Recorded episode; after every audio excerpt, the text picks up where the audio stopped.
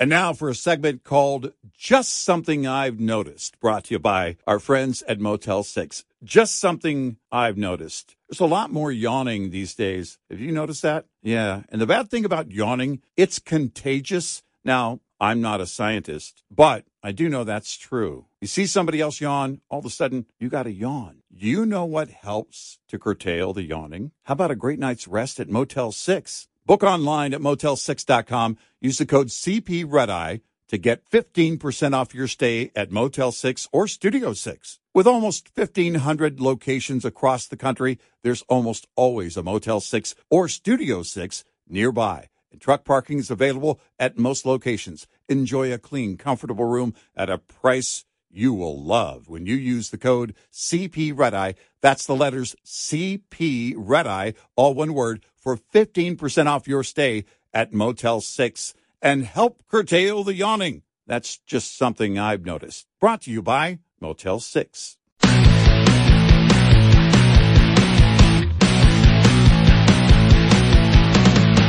Now, it's Red Eye Radio. Gary McNamara and Eric Harley talk about everything from politics to social issues and news of the day. Whether you're up late or you're just starting your day, welcome to the show. From the Uniden America Studios, this is Red Eye Radio. Hello and welcome. He is Gary McNamara. I'm Eric Harley as we move into a Thursday. Good morning, Gary. How are you? Um, I'm, I've got my calculator out here. I'm trying to do some calculations. Yeah. Let me see. 14 trillion. Uh, okay, let me see. That's okay. That's million. That's billion. Mm-hmm. I need trillion here. Mm-hmm. 14 trillion. Let me make sure I have it right. Thousands, millions, billions, trillions. Mm-hmm. And then divide that by 40,000 or 40 million Mm-hmm. eligible reparations recipients. Uh huh. And uh, we have, hold it, that's 40 million. Wait a minute. Is it 40? Yeah, 40 million, right? Mm. All right, here we go. Mm. We have the. You uh, you saw that uh, Cori Bush introduced into Congress a federal reparations Mm-hmm. Right. plan. Mhm. Okay, so it would cost 14 trillion. Now, if you Mm-hmm. divide that, there's roughly 40 million blacks in the United States, 350,000 apiece, 14 trillion. All right. Okay. Let's just add it on to the rest. We can pay for it, right? Yeah, I just just you know wanted to see the And and it takes the pressure off of Gavin Newsom. that's probably why it was done. No, I- that's Take the first thing I thought. Take the pressure off of Newsom. Yeah. Oh my gosh, No, I mean let's prepare Newsom for this. well, and let's get him out of the uh, you know the rainstorm that he created and uh, now let's move that on to a level where then he can take it when he's ready to run for president he can take it to washington uh, this is uh, Thursday, so we're going to call it all over the place Thursday because you just mentioned Newsom, and I went, oh, okay, let's flip to that one. Uh, this is uh, Wall Street Journal, California's new budget reality. And it says California Governor Gavin Newsom knows which way the political winds are blowing, and suddenly he's discovered spending restraint. yeah You don't have uh, you you don't have to prolificate to be progressive, he said, after unveiling a slightly slimmed down budget last Friday. Necessity is a mother of invention of Mr. Newsom's newly discovered fiscal invention. The state is now forecasting a $31.5 billion deficit, up 9 billion from his January plan, and a reversal from last year's 97.5 billion plus even this is this is the sentence this is the important sentence even he blames california's heavily progressive income tax structure which makes the state vulnerable to sharp revenue swings the state's top marginal tax rate of 13.3% hits households making more than 1 million and the top 0.5% of taxpayers pay more than 40% of state income tax revenue. Capital gains revenue, revenue has fallen with the stock market and tech startup valuations. Income tax withholding is running about 5% lower from last year, no doubt owing in part to the layoffs the tech layoffs, the governor's new budget predicts operating deficits of roughly 15 billion each year from 2024 to 2027. Uh, ergo, the new Newsom, uh, a $306 billion budget cuts $15 billion in spending, in part by clawing back funds appropriated during the pandemic but never spent. Following Sacramento custom, Mr. Newsom also employs accounting tricks such as paying for general fund spending with other revenue sources. His budget is hardly frugal. but Mr. Newsom is resisting, at least for now, the legislature's reflexive impulse to raise taxes and raid the state's resources to spend more on climate, social welfare, and raises for government workers. State uh, Senate Democrats want to impose a new progressive corporate income tax and suspend a net operating loss deduction, which lets businesses carry forward losses to future years. They're just doing everything to kill business they possibly can. Mm-hmm. You know, doesn't that remind you of when was it uh, when Cuomo became governor of New York? Mm-hmm. Remember, he wanted to get rid of the millionaires tax, mm-hmm. and uh, I think he said something like, "Yeah, I'm a progressive, but you can't be progressive. You can't afford to be liber- liberal on this, right?" and when you tax the rich so much as California does, mm-hmm.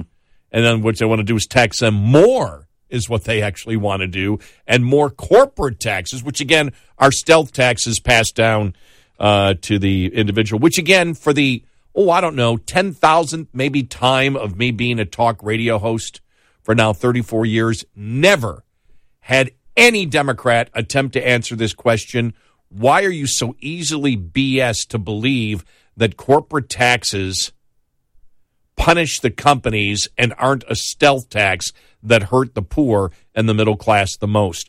You know it does. Democrats will admit it mm-hmm. when it starts hurting business or when it starts uh, when business it starts hurting business, and then they say, "Yeah, well, of course they pass it on." We, you know, they pass it on. You know how gasoline prices work. You know, every single time there is an increase, gasoline prices go up. Mm-hmm.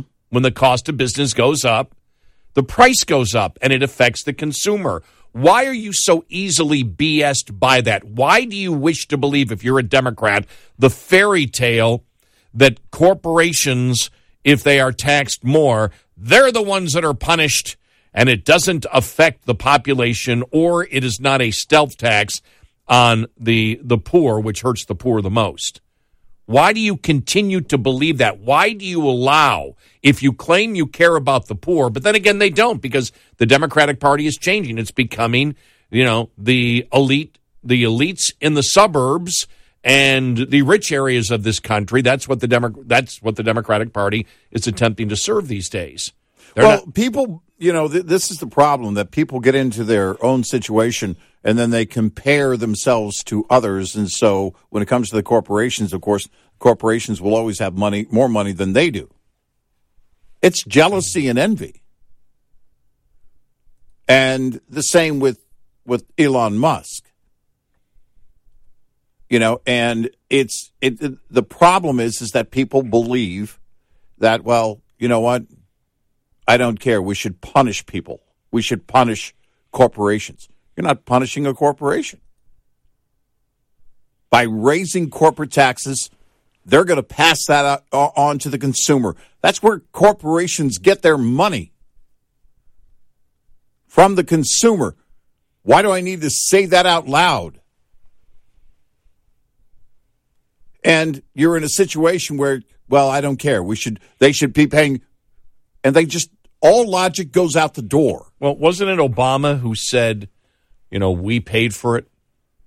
Yeah. When, when he was talking about the fact that government yeah. pays for these things. He, he was telling and, businesses, you didn't build that. Right. Because the government built the bridges and the roads, and we stopped that night, hours after he said it. We said, no, no, no, no. The government is funded from taxes from the businesses. Right. He wasn't even going to be honest, or he's clueless, one or the other on how it works. The taxes fund the government. Right. And the profits fund the government. They built the roads, the bridges, and the businesses, Mr. Obama. And as we've seen where Democrats have gone, no longer do they just want to tax profits, they want to tax the actual wealth of individuals, which will eventually lead to taxing the wealth of corporations, which is their buildings, Yes. their you know their machines, uh, their you know the wealth that they have in it, and that's where Democrats are are going. But I just wonder why Democrats, why are you so easily fooled by it? Because it's something that comes back and hurts the poor the most, and it's a stealth tax. And when Obama said that, I'll never forget that. You know, you didn't pay for it, we did. Yeah, no, you didn't. Because if it weren't for profits, there wouldn't be revenue to the government. And it's now they want to change that. By the way, they want to change how they tax the, uh, the the corporations. Anybody who makes a profit, because they want to start going after the gross profits. They want to start going more and Right. more after the wealth that you've already paid taxes on. Well, that's you know, I, I love how the term gross profit should not even exist. Right, Because basically because basically that's revenue. Exactly. That's revenue coming in. It's Yes. not it's like, well, we haven't paid our expenses yet. It doesn't matter. But the You're- jealousy you're and evil. envy rules. They get the political will behind them because people, for whatever reason, carry that jealousy and envy Yeah. that whatever corporation or whatever person, and they always use the word has, they have this money. They earned that money. And it's none of your damn business. And but it it it gets back to the socialist slash communist mentality, which is the fact that capitalism is evil, that profit making, and that's the real. The, that's always I I think uh, psychologically been a very interesting uh, sociological mindset that exists with the left, and that is the fact of wanting something that you haven't earned mm-hmm. is not greed, but legitimately selling a product that people wish to buy and making a legitimate profit off of that is somehow evil and worthy of your jealousy and envy. But the fact of you getting something and not earning it mm-hmm. and demanding that you get something as if you're entitled there is a huge flaw in the democratic mindset and in the uh, in the uh, uh, socialist mindset, the liberal mindset, that that isn't jealous or that that isn't uh, uh, uh, greed. That greed is greed is legitimately making a profit by selling a good or service that people want. That's greed. Well, if you make too much, then that's greed but them wanting something for nothing and being jealous and envious is not viewed as greed. Right. It's almost an entitlement. Well, we deserve it, and and what they do is they uh, again the logic becomes because the companies and the billionaires are taking that money away from us. Right. Like there's a finite amount Right. of wealth. Well, I mean that was that there's one pile of dollars that exists and there's no such thing as an expansion of wealth. This is this is how clueless people are about how it actually works. Well, I mean, that's what Bernie Sanders, you know, after we've we've often talked about what came out of Occupy Wall Street was one thing that college, you know, that uh, the the banks were ripping off the you know the the the people, and so the banks should forgive college loans. Yeah. And we're like, well, wait Yeah. a minute, no, it was the colleges Yeah. that promised you something. Nobody's going after the colleges for promising you something they can't deliver. The bank simply gave you what you wanted Remember- what you what you signed for, and then Bernie, you remember, you know, going out there and telling college students you can't make it because Right. of billionaires, Right. as, if billionaires have taken something from you, Mm-hmm. which is the ultimate in the socialist philosophy of creating class warfare and envy and jealousy. But it's a lie. Right. And then he goes out and makes millions on a book. Yeah.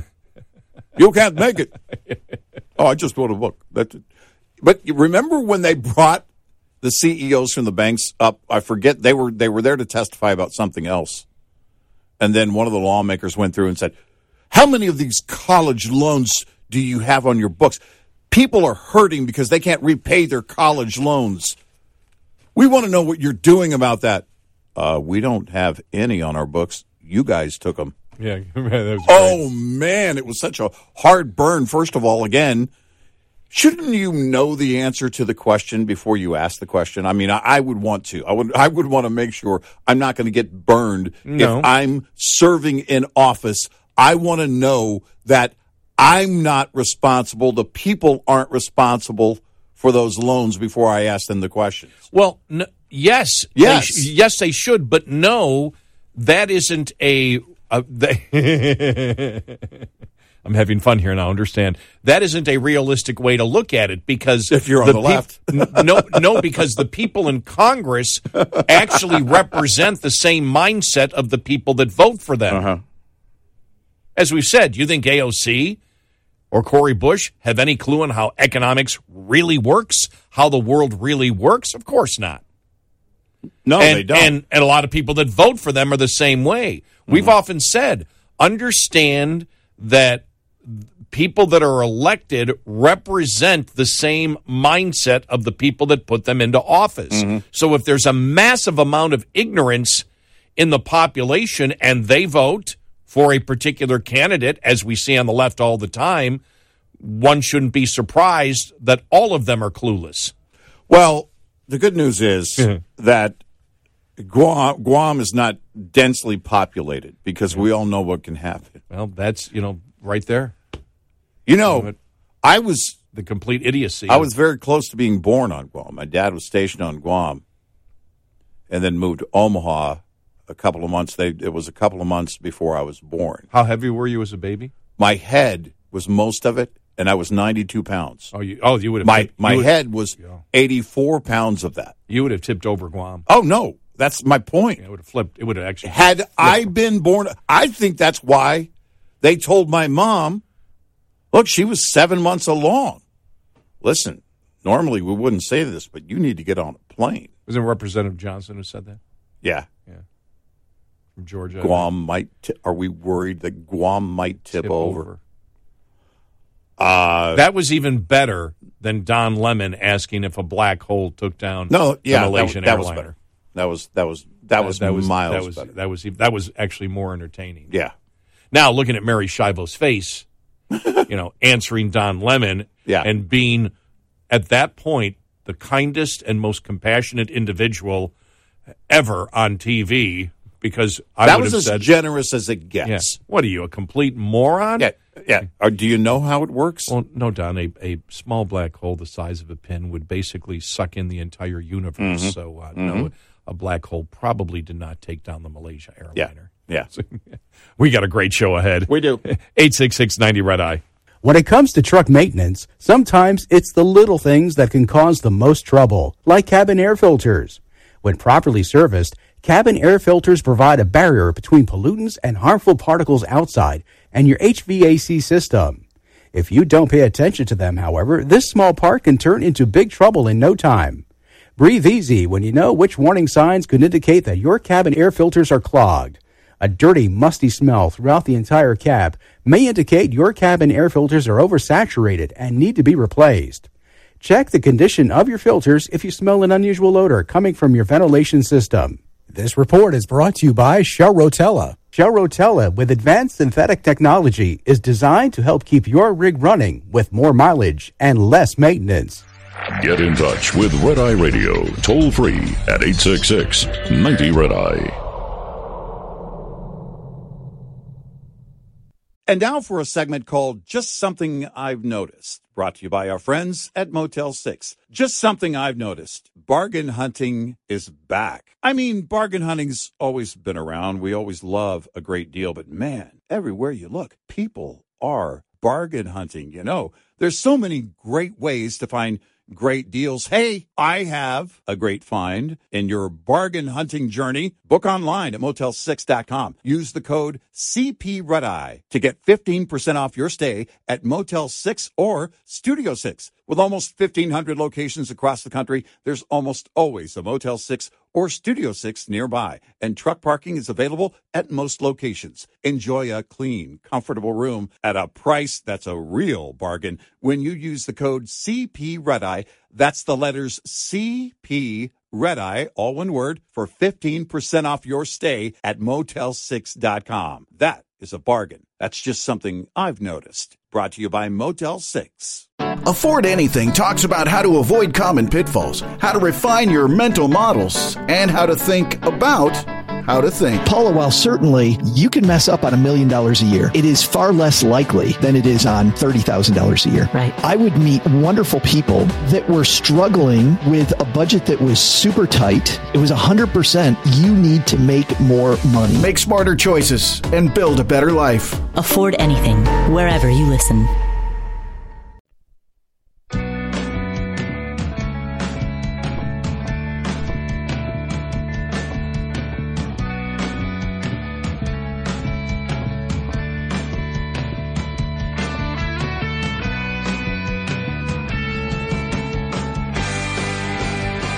Night Radio. He's Eric Harley, and I'm Gary McNamara. Wow, we got a great show ahead of me. Coming up, a Democrat dares to define a woman. Okay. Now, the definition you may disagree with, but a Democrat But they tried. has defined a woman. All right. In fact, we do have a. Uh, there's a ton of different things, uh, different uh, stories out there over the last couple of days, and this is uh, Go Anywhere Thursday. There's just so many things going on, and we just we just pop from one topic to the other. Everybody okay with that? We, we just Yeah. jump from one topic to the other. uh, but uh, there's a couple of stories uh, uh, out there, including. Uh, uh, including that one, and then the story we didn't get to it yesterday. It actually came out yesterday. We didn't, we didn't get a chance to do it, but uh, actually, the sorority sorority sorority sisters uh, were on uh, Fox last night, and the sorority at uh, what is it, University of Wyoming, where the national chapter said you must take a man in, and so this guy who really hasn't transitioned at all uh, in any way sits there and visibly is aroused when Yeah. the women walk by them, Yeah. And And they have to they, they have to take it. yep, And they have to put up with it.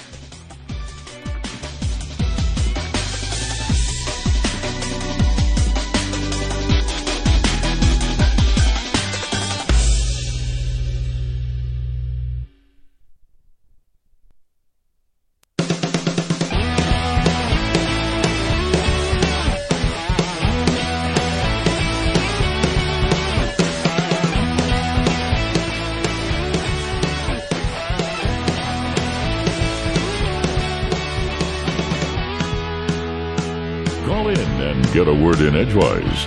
Eric Harley and Gary McNamara on Red Eye Radio. And he is Eric Harley, and I'm Gary McNamara. Uh, so here we go. We finally have a Democrat. Now, it's a Democrat state lawmaker in the state of Texas. I don't know if this has become national news yet, but a Democratic uh, state lawmaker in Texas answered the question. This is the first time that we know uh, since the radical liberal transgender activist movement has begun, where a Democrat has given a definition of a woman. Are you ready? All right. It was uh, GOP State Representative Matt Schaefer asked Democratic State Representative John Bucy, uh, it's B U C Y, I don't know if I'm pronouncing it correctly, uh, what the definition of a woman is. The answer from Bucy. Uh, when a woman tells me they're a woman, I know they're a woman, Bucy said, noting that he trusts them to provide uh, trust them to provide him with the answer. When he pressed the issue, he asked Bucy if he could define a woman. Bucy doubled down by declaring that when someone tells him that they are a woman, then they are a woman. Hmm. Schaefer did not give up, but continued to press for the actual answer. Mr. Bucy, can you define it without using the word? He asked, noting that saying a woman is a woman is not a definition. I'm asking you to define the term without using the word. He responded saying he trusts Schaefer and others on the floor to tell him their gender or to not tell uh, him as it is n- not his business.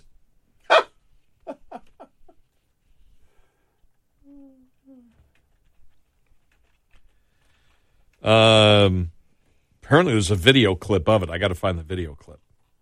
Hilarious to listen to Yeah. folks twist into knots when asked a simple question. But the answer was, I mean, that, that's why we're being sarcastic. The answer is, uh, a woman is somebody who tells me they're a woman. Okay. Basically, that's what his answer was, which again is isn't really an answer because you're asking what is a woman. Right. Right. What is Yeah. it? So I guess he just believes everything people tell him.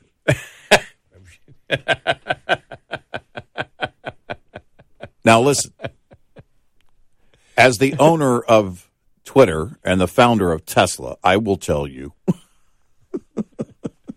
Hold on, let me check my bank account.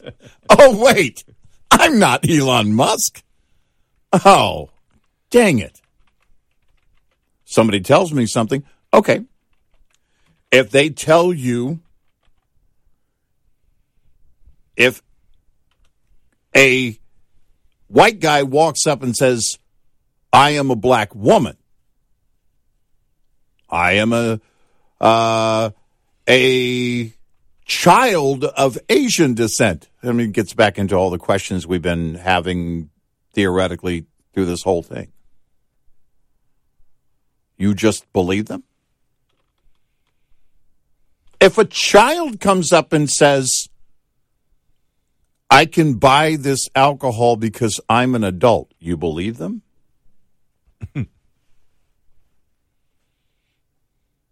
I just really wonder what Democratic voters think about that answer. Yeah, right. because Democrat the the as I said, uh, you have seen whether it was Judge Jackson who could not define what a woman is. No. and it's and our point was, I and we said at the time that should disqualify her mm-hmm. as a Supreme Court justice. Nobody ever disagreed with us on it because you can't, with the logic of how can you rule on women's issues and how they apply to the Constitution if you cannot define what a woman is. If you can't def- if you can't define something, how can you rule on it?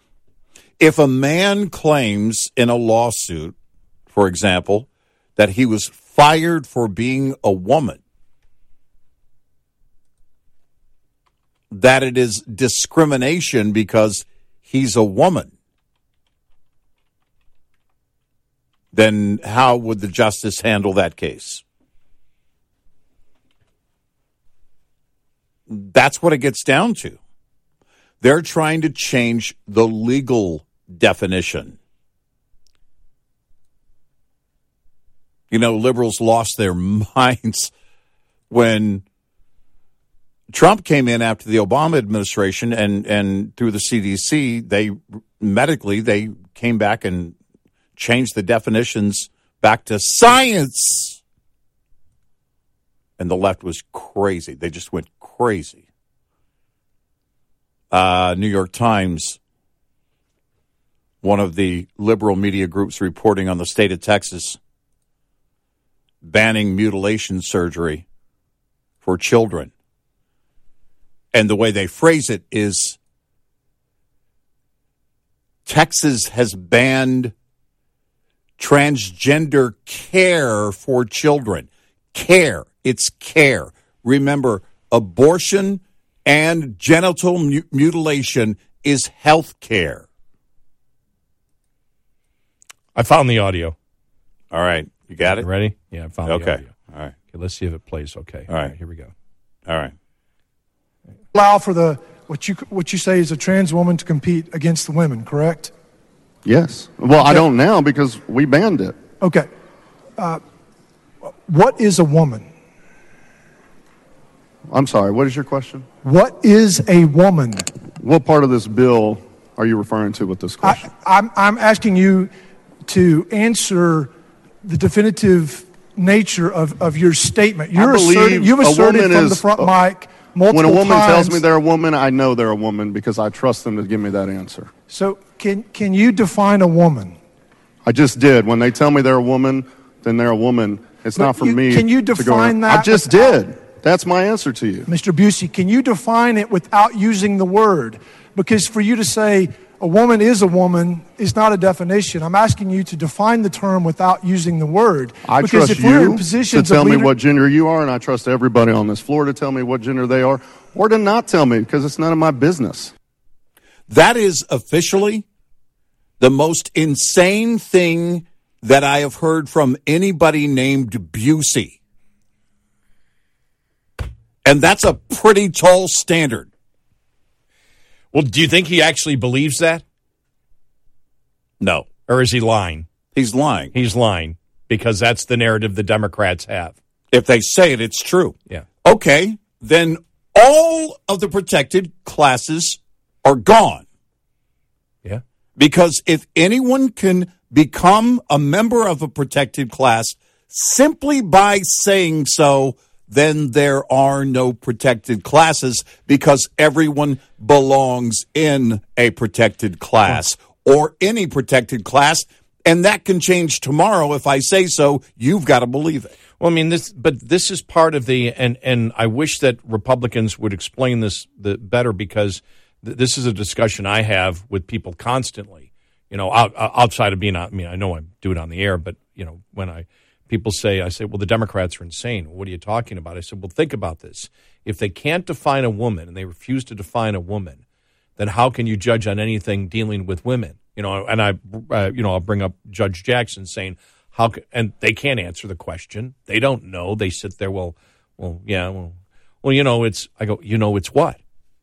What, what is it? You know, because I'll get there. Well, you know, uh, what does that mean? Yeah, you know, uh, Right. uh, if they believe that, and you take that and you extrapolate it out to every other issue, if they cannot define what a woman is, and they believe, and they're promoting, I don't know if they believe it, but they're promoting the fact that a man gets to define what a woman is, and they believe that a biological man can be a biological woman because uh, Bucy there was talking about the the uh, at the very beginning that he believes men should compete against women in sports. Then every other issue that they bring up that is also just as insane, and we bring up energy, for example. We've always used this when they'll when they'll sit there and say, "Okay, yeah, we can run the entire grid on solar and wind." Oh, by the way, we got a story coming up on that. The warnings coming out now Yeah. Right. for this uh, for this summer because we're insane. Yeah. But it really starts out. I think the the the uh, radical liberal transgender activist movement that the mainstream of the Democratic Party has endorsed is the first indicator, and then you can go to other topics. The first indicator that they are delusional. Yeah. They're absolutely delusional. And you cannot tell me that I'm wrong on that because you can use it on all the other.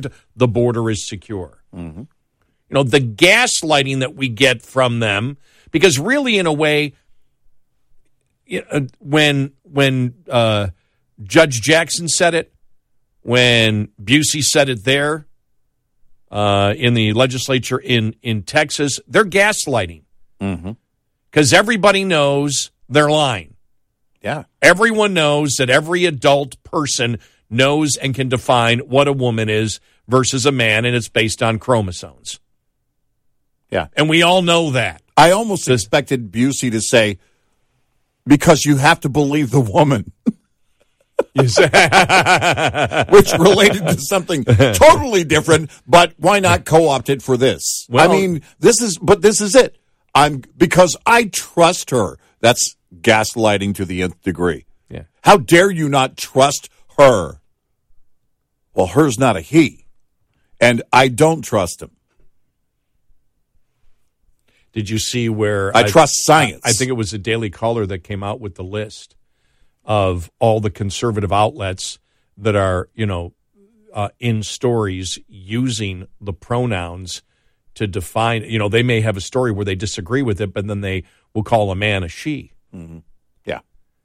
And we have always stated, you know, whatever your designated name is, for example, you know, Caitlyn Jenner, I'll call Caitlyn Jenner because people understand who you're talking about at that time. Mm-hmm. I'm not going to call Caitlyn Jenner a woman. Mm-hmm. I'm not going to say she. Now, once in a while, if we're reading an article and we've read articles where, you know, verbatim, we've done it. And fact, they all do it. I mean, it's somebody listed it. It's Wall Street Journal, Fox News. They've all Fox News, You know, the Wa- Washington Examiner. yeah. Uh, they- New they- York Post has done it. Yeah. Oh, yeah. New York Post has done it. Yep. Absolutely, they have. And you look at it and you go, well, why are you doing it? You're taking a stand on one thing, but you're basically you're you're basically parroting the propaganda of the left. You know, uh, because that defines the sex of a person Yep. and they have lost you know that you know what, what i see the last desperation of the democrats on this is saying well you know gender uh, gender and sex are different can't say that now that you say a man should compete against a woman because Right. what you're saying is gender and sex are the same Right. we still never got the memo we never got the memo because we were talking about this and it was only a few years ago where we were having the argument and the debate with people who would call and say, well, gender and sex are different. That's what we're trying to tell you. You don't understand gender. No, they're not. No. You changed the definition of gender. And we went back to the history of what gender and sex meant, and they were the same thing back in the 70s. And then the liberal transgender activist movement got involved in it and then started trying to separate it to make their point that it's separate. And then when they got to a certain point, said, no, we combine it all together. Gender and sex is the same thing. Men should compete against the, the women. And that's where they can't win the argument. Mm-hmm. That's where science. That, that's where science blows them out of the water. That's why Mr. Bucy looks like a complete idiot in the Texas legislature because everybody knows he's gaslight. The whole thing of the liberal transgender uh, uh, movement, the radical movement, is all based on gaslighting. It's basically through intimidation, telling people you must accept this lie. Right. And and, you and we see it as the obvious truth. And how can't you see it? right, well, what do you mean? Uh, come on, It's a woman. You know, it's the same thing. I, same thing you're seeing on the Durham report. Ah, nothing Yeah. there. Nothing Right. there. Nothing, Nothing there. there. Nothing- Let's get into specifics. No, nothing there. I don't need to Right. get into specifics. There's nothing there. I don't right. need to get into details. Right. There's nothing there. Right. Yeah. This is what we're dealing with in our Mm-hmm. society now. Ignorance and Eight six- lies. Yep. Eight six six ninety red eye. We'll be right back with more Red Eye Radio with Eric Harley and Gary McNamara.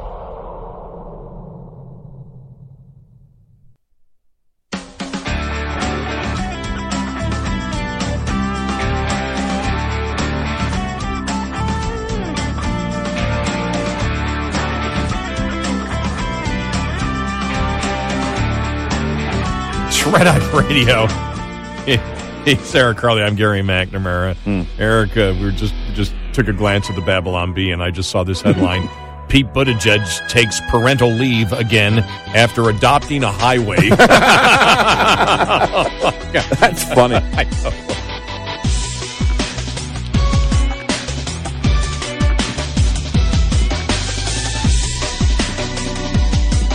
Top of the hour news is brought to you by House Products.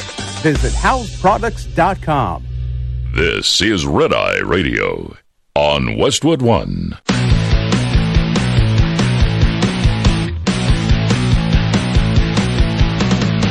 Now, it's Red Eye Radio. Gary McNamara and Eric Harley talk about everything from politics to social issues and news of the day. Whether you're up late or you're just starting your day, welcome to the show. From the Uniden America Studios, this is Red Eye Radio. all across America and around the planet. We are Red Eye Radio. We, Eric over there. Hello. Harley. McNamara Gary over here. Yeah. Good morning. I was uh, taking a look during the break at the new paid leave thing in Washington State. I'm sure you saw that. Uh, and the funding for it. You know how it's funded? It's a premium that the employee pays. not the employer. So, kind of like your Social Security and Medicare, it's 0.58% Ooh. of your gross wages, 0.58%. And then you have to have a number of qualifying hours, you know, you have to work so many hours and uh, to be able to qualify for it. Uh, and it's, you know, it's seems like it's a big deal. My question is how long before they have to change the rate on that premium? What does it give, it. What does it give you? 200 years if you have a cold, paid leave. it might be it might be 100 years. Uh, let's see here. All right. Uh, dun, dun, dun.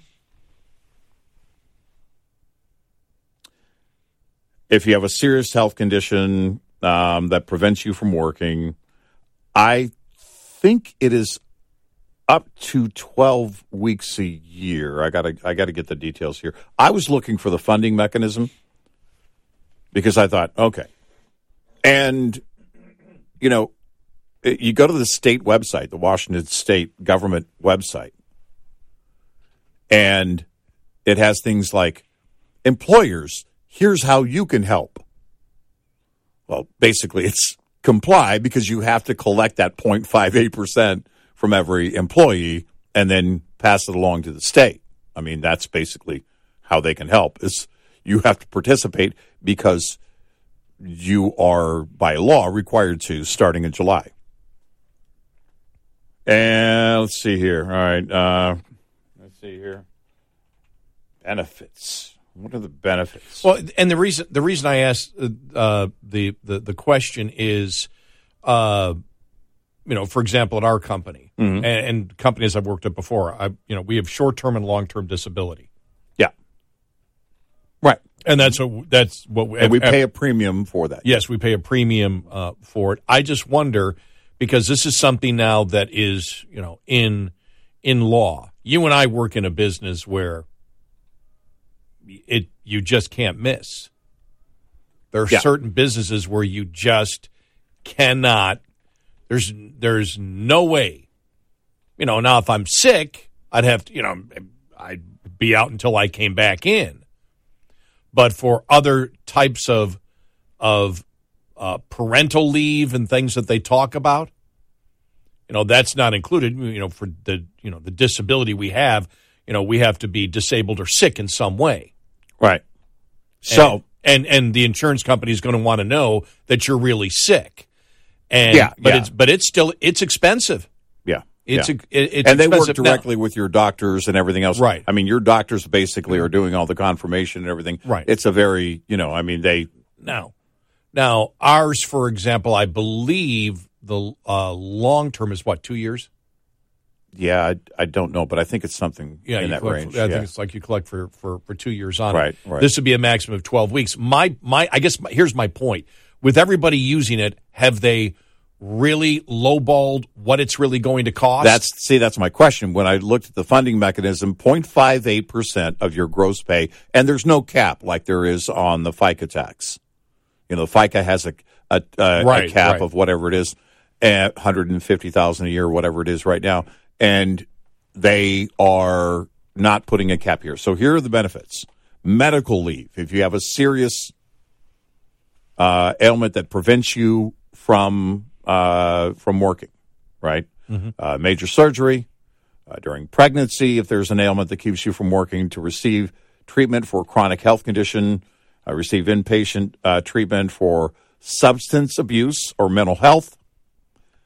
Uh, the amount the amount of paid leave you can take is determined by your medical provider. So your doctor basically says they need this much time off, and then they tell the state you have to go to the state website and apply for this, right? Uh, and it's up to 12 weeks a year. Family leave includes bonding leave and military family leave. You can take paid time off. This, this again is in Washington state. You can take paid time off to care for a family member with a serious health condition, or if you're bonding with a new baby or child in your family. My son will be 35 in July. Can I bond with an old baby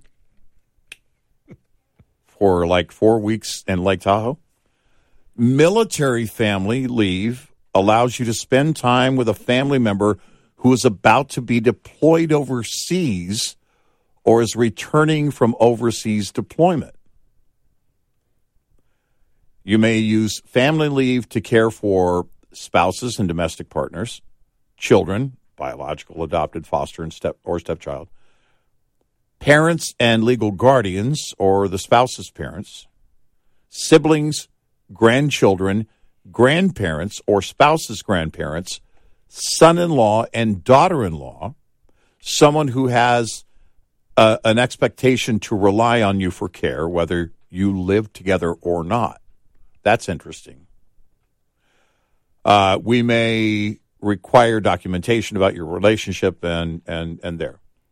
Uh, you must have worked 820 hours in your qualifying period. Let me About ask you this. 16 Is- hours a week, they say on the average. Okay. is what that is. Well, let me for a year. Uh, yeah, I'm, I'm guessing Yes, yes, 16 you have to that build would- that up for right. a year. Look, Yeah. it sounds like that would be Yeah. around the 800 hour. If you Yeah. just, I just did it quickly in my head. Mm. Um, so, is this required? Does everybody have to pay into this, or is it just you can opt in or opt out? Uh, no, I believe it is required. Okay, Yeah. Uh, it would have to be. There's no yeah. way you can cover yeah, it if there's it's not. Yeah. And and I even look. I, I'm. I want to see the math on this. How they figured out the math. Ah. Certain workers are not automatically eligible for paid leave. They include, and these are people that are not automatically eligible. Federal employees, people employed by businesses located on tribal land, self employed people who do not opt into the state program. That's interesting. Workers covered by a collective bargaining agreement that hasn't expired, been reopened, or renegotiated since October 19th, 2017. You may not be eligible yet. Ask your employer or union representative if you are unsure if this applies to you. Again, this is in Washington state. Workers covered by their employer's approved voluntary plan. So if the employer has a plan, and I'm guessing it would have to be at least the same benefits or greater benefits through that voluntary program, and it has to be approved by the state. That employer has to get that approval by the state. So if you want to cover your workers in a different way, as long as the state says yeah, but okie dokie. but what we have a disability plan is not a family leave plan. no, no, Right. no. Okay. No, no. The Family Medical Leave Act. Uh, if you look at at that, uh, that is unpaid. Unpaid, It- right. You know, it still is in effect, but that is unpaid. There are a lot of people that bel- that still believe that is paid that have clearly never had to take it, but Mm-hmm. it is not paid. So, um, hmm. now uh, the Does it pay- huh? Does it pay you your full salary? Uh, I don't believe so. No, no, no. Okay. Yeah. I just wonder what you get paid for. I mean, because it you if you're if you're paying in 05 percent, then the more you make, the more you pay in. Well, you know, and I'll I'll have to double check that. I mean, you know, with with like with uh, uh, short term disability and long term disability, what is it, sixty percent? Sixty percent, yeah, non-taxable. It's non taxable, right? right? Is the family leave? How much will I get? Ooh. Here we go. Here we go. How much will I get? Okay. When you take paid leave, you can receive. This is from the um, uh, paidleave.wa.gov, the Washington State website. When you take paid leave, you can receive up to ninety percent of your weekly pay, up to a maximum of fourteen hundred and twenty-seven dollars in twenty twenty-three a week. a week. Yes. Okay. use your use our calculator to find out about how much your pay would be if you uh, if your leave starts in 2023. Uh, how much time do I get? Uh, I think we went over most of that. Up to 12 weeks of medical leave or family leave, up to 16 weeks of combined medical. I had a question about that of combined medical and family leave. Up to 18 weeks of combined medical and family leave if you experience a condition in pregnancy that results in incapacity, like being put on bed rest uh, or having a C section. Hmm. Interesting. I just wonder if the premiums are going to cover it. I That's- that's well, my that's question. that was it. That's why I had to, you know, because I'd seen the story where the governor signed it, and uh, Inslee, and and and then I thought, okay, uh, I wonder how they're going to pay for that. Well, I had heard that it is going to be employer employee based, but it's really employee based. They're taxing you for it. And what's interesting is when you tax people for it, and they're keenly aware that you're, you know, everybody knows they're being taxed for it. And by golly, you're going to use it, right? Mm-hmm. If the employer were paying for it, probably the same effect. Hey, my employer's paying for it. I don't care. I'm going to use it. Um, but at 0.58% of the gross salary, of your gross salary, is it going to cover everyone on the average? And that's that's my question because I mean everybody's going to take advantage of this. Now, if it's medical, your doctor has to say, okay, they need 2 weeks. They need 4 weeks.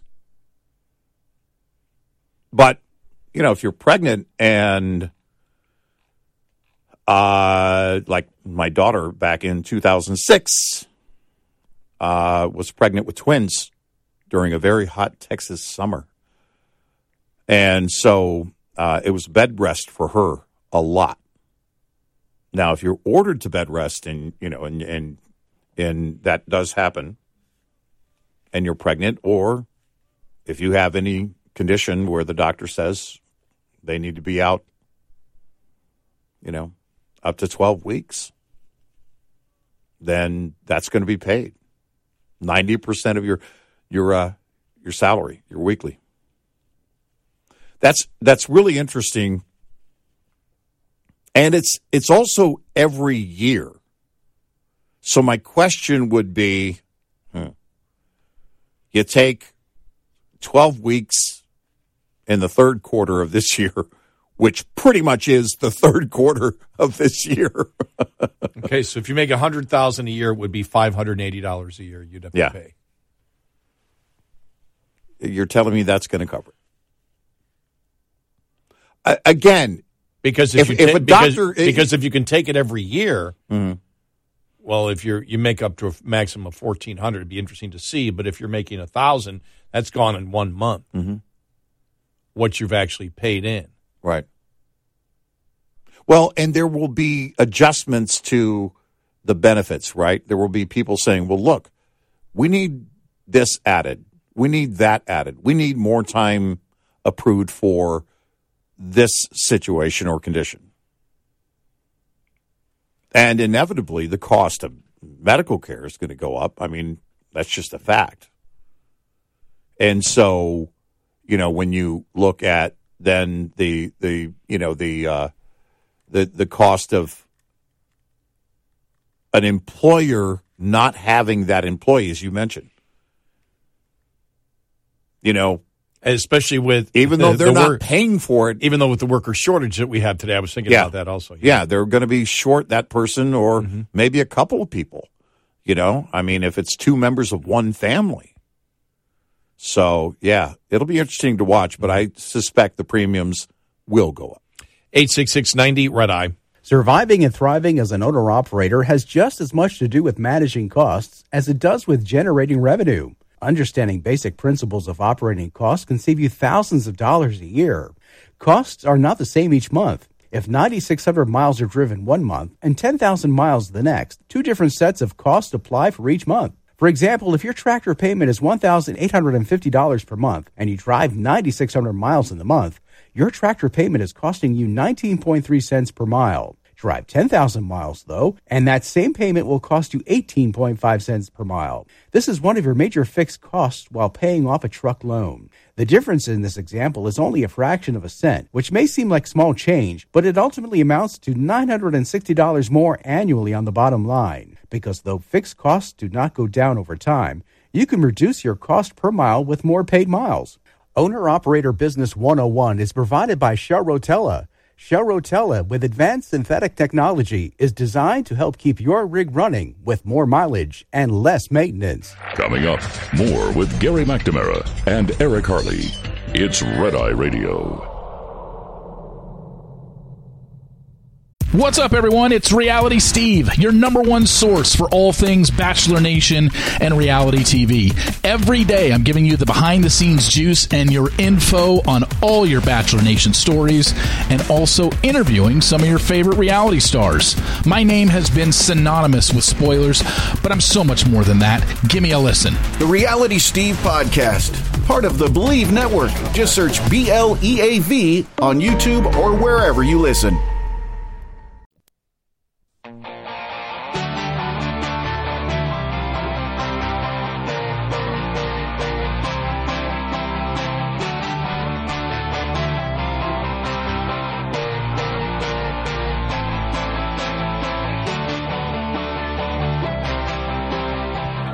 Eye Radio. He is Eric Harley, and I'm Gary McNamara. I'll say one thing about the program. They're not just throwing it into the general budget. They're saying, you know, this uh, this uh, uh, paid family leave you got to pay for. Yeah. as a worker, nothing is free. Right. and we'll see whether it can actually cover the costs Right. of. Uh, that's what I always, I always have major doubts that whenever you know government comes up because it's I think it's been proven over and over again. Uh, you know, it's the same thing with with uh, healthcare. That when Colorado, when California, when Vermont have tried to you know do the the healthcare on a state basis, well, people have to pay for it right now. Right. And no, in order to pass health care, what they want is to tax future generations for what we want today. Now, Right, I don't right. mean we when we say we, but, but for what they want today, they want to tax future generations, which is why uh, Democrats are absolutely passionate about the fact that you have to have nationalized health care because you have to go into you know you have to be doing debt servicing in order to in, in order to not tick everybody off you Yeah, can't pay yeah. for it all and that's the problem now with the deficits i mean we've spent you think about this i mean that's why it's humorous when you see that the democrats now Cori Bush introduced 14 trillion dollar reparations program for the federal government. I mean, these people are insane. But you think about it, with all the spending they've done over the last couple of years, and now the increased spending that is just a part of our budget, there's no way you're going to see any type of nationalized health care in this country even be promoted. No, that's that's no. long gone because because we now see. Could could you imagine if they did the 14 trillion dollars and, and I mean, what what inflation would be? Right. Oh my God. Think about that. 14 trillion. What would inflation be if you if you did that for Oh, forget it. reparations? Forget I it. know. You're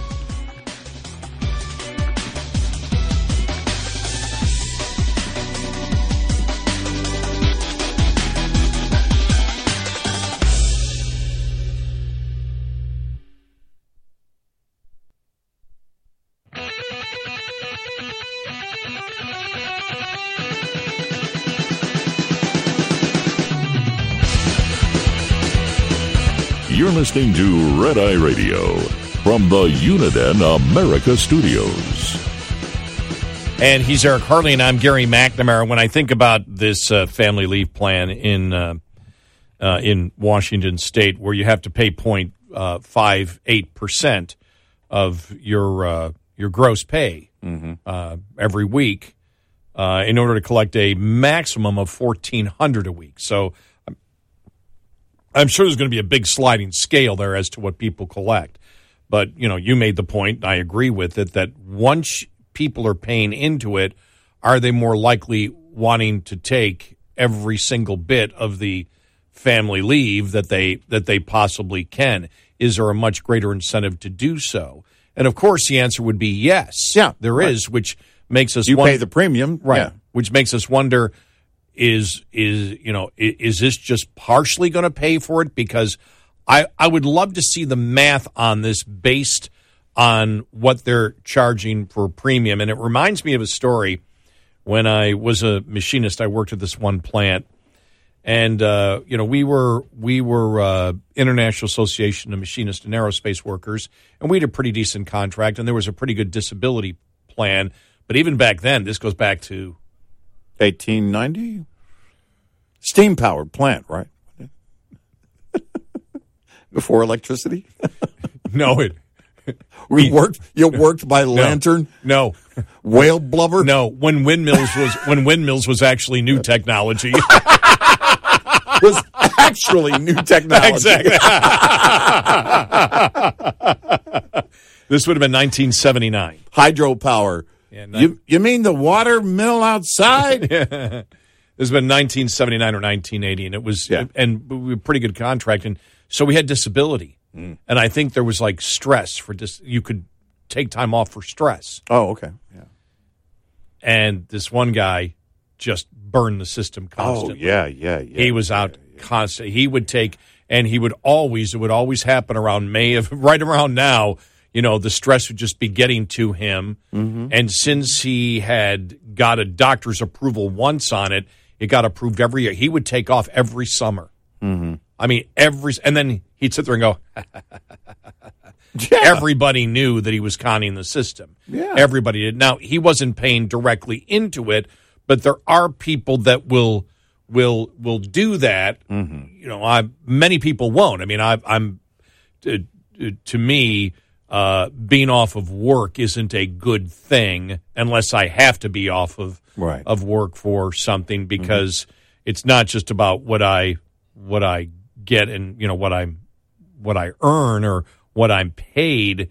It's everything's a learning experience. Hmm. Everything, ev- there isn't any job that I've worked in my life that didn't prepare me for what I do today. Right. Every single thing I've done in my life, and I've always known that. And and my dad pounded that into me. By the way, just say a quick prayer for my dad. He's he just uh, he was admitted to the hospital last night. Yeah. He's okay. He had an EKG.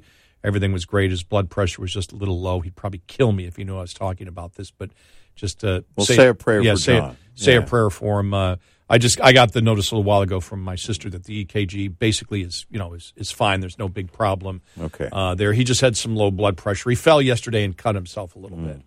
And you know he's 97, so Mm. Yeah, yeah. Uh, but uh, and I and I talked to him. I mean, I talked to my just so people know because of, it's something I get mail about all the time, and people Mm. ask me, "You still talk to your dad every day?" Every single day since my mom died Yeah. um, you know, three years ago. So every Yeah. single day, I talked to him for probably an hour and fifteen minutes yesterday, Hmm. and and it you know apparently he fell just a little bit afterwards, and then my Hmm. my you know two sisters and my brother and my brother in law, Yeah. you know, uh, discussed it and said, okay, what's your blood pressure? Go to the hospital, but he's Hmm. yeah. he's he's doing all right. But you know, my father always taught me that you know you you know you you work because you every single day that you work you're learning something new Yeah. and and so that's always been my philosophy Yeah, there's a But- return on it. right and You know? but uh, the funniest thing is so this guy did it for every year he did it every single every single year that I was there he did it he would take off and everybody knew he was conning the system 10 years goes by I'm completely out of machining by that time I'm in radio Yeah. and I've been I've been in radio probably for about oh six years, and I was station manager, and we had uh, we had this huge skating party, rented out this arena and all this, and it was just mobbed. All of a sudden, we're sitting there at the concession stand. He walks up, "Hey, Gary, what's going on?" So it's this guy, and I said, "Hey, how you doing?" He goes, "You're not going to believe what I'm doing." I said, "You still working at the plant?" He goes, "Yep." I said, "What are you?" And he said, plant manager. Wow. God is my witness. Wow. He said, I'm plant manager now. And I, Well, he got the. Then he's getting a ton of time off. so 10 years later. and the first question I said is, so did you clamp down on people using, and that's the first question I asked. Did you have to clamp down on people, uh, you know, using uh, disability and not the right way? And he goes, yeah, we watch that real Yeah, closely. Yeah. so I just, but that's the thing. I just don't, I, I, my thing is, look, when government ever does something like this, especially when, you know, liberals force some type of huge social program plan, they, they always undersell what the cost is going to be. And we know that. In fact, let's go to John in Virginia, who's an insurance agent. John, welcome. You're on Red Eye Radio. Welcome to the show. Hi, John. Hey, uh, you guys are on the right track. When you said disability income, uh, short-term disability, long-term disability premiums are, are high, it's because the average claim is like several hundred thousand dollars. Oh, yeah. So you guys are on the right track. Um, i- if this is used like often, like every year, every second or third year by the employees, there's no way that premium is going to cover it. No way. Yeah. Yeah, it's no it's way. not because uh, Gary did the simple math. You're talking about, you know, uh, five hundred and eighty dollars for someone who is making hundred thousand dollars, and so you look at that, and that is not going to get close to covering it. And I, you know, there there are, you know, it's Washington State has had uh, paid family leave for a while. There are some uh, new things about it, but uh, this from King Five there in Seattle, Washington paid family leave program could hit an eight point seven million dollar deficit. Uh, you know, so they look. You you look at the math and and you already know it's not going to hold up. And here's what changes: the behavior changes, right? Because if you go in and you say, well, we're going to do this or we're going to update it this, and here's the average time that someone takes off. No, that's the average time that they take off without the benefits. If you add the benefits, the behavior changes, which, by the way, is the entire point of all of this, which means that you, uh, the, the cost that is incurred for it is going to be much greater than anything that you, you're applying in, in terms of a historic standard. You know? My main main idea was they're trying to make people lazy. It, it's socializing people into being communist, socialist type subjects.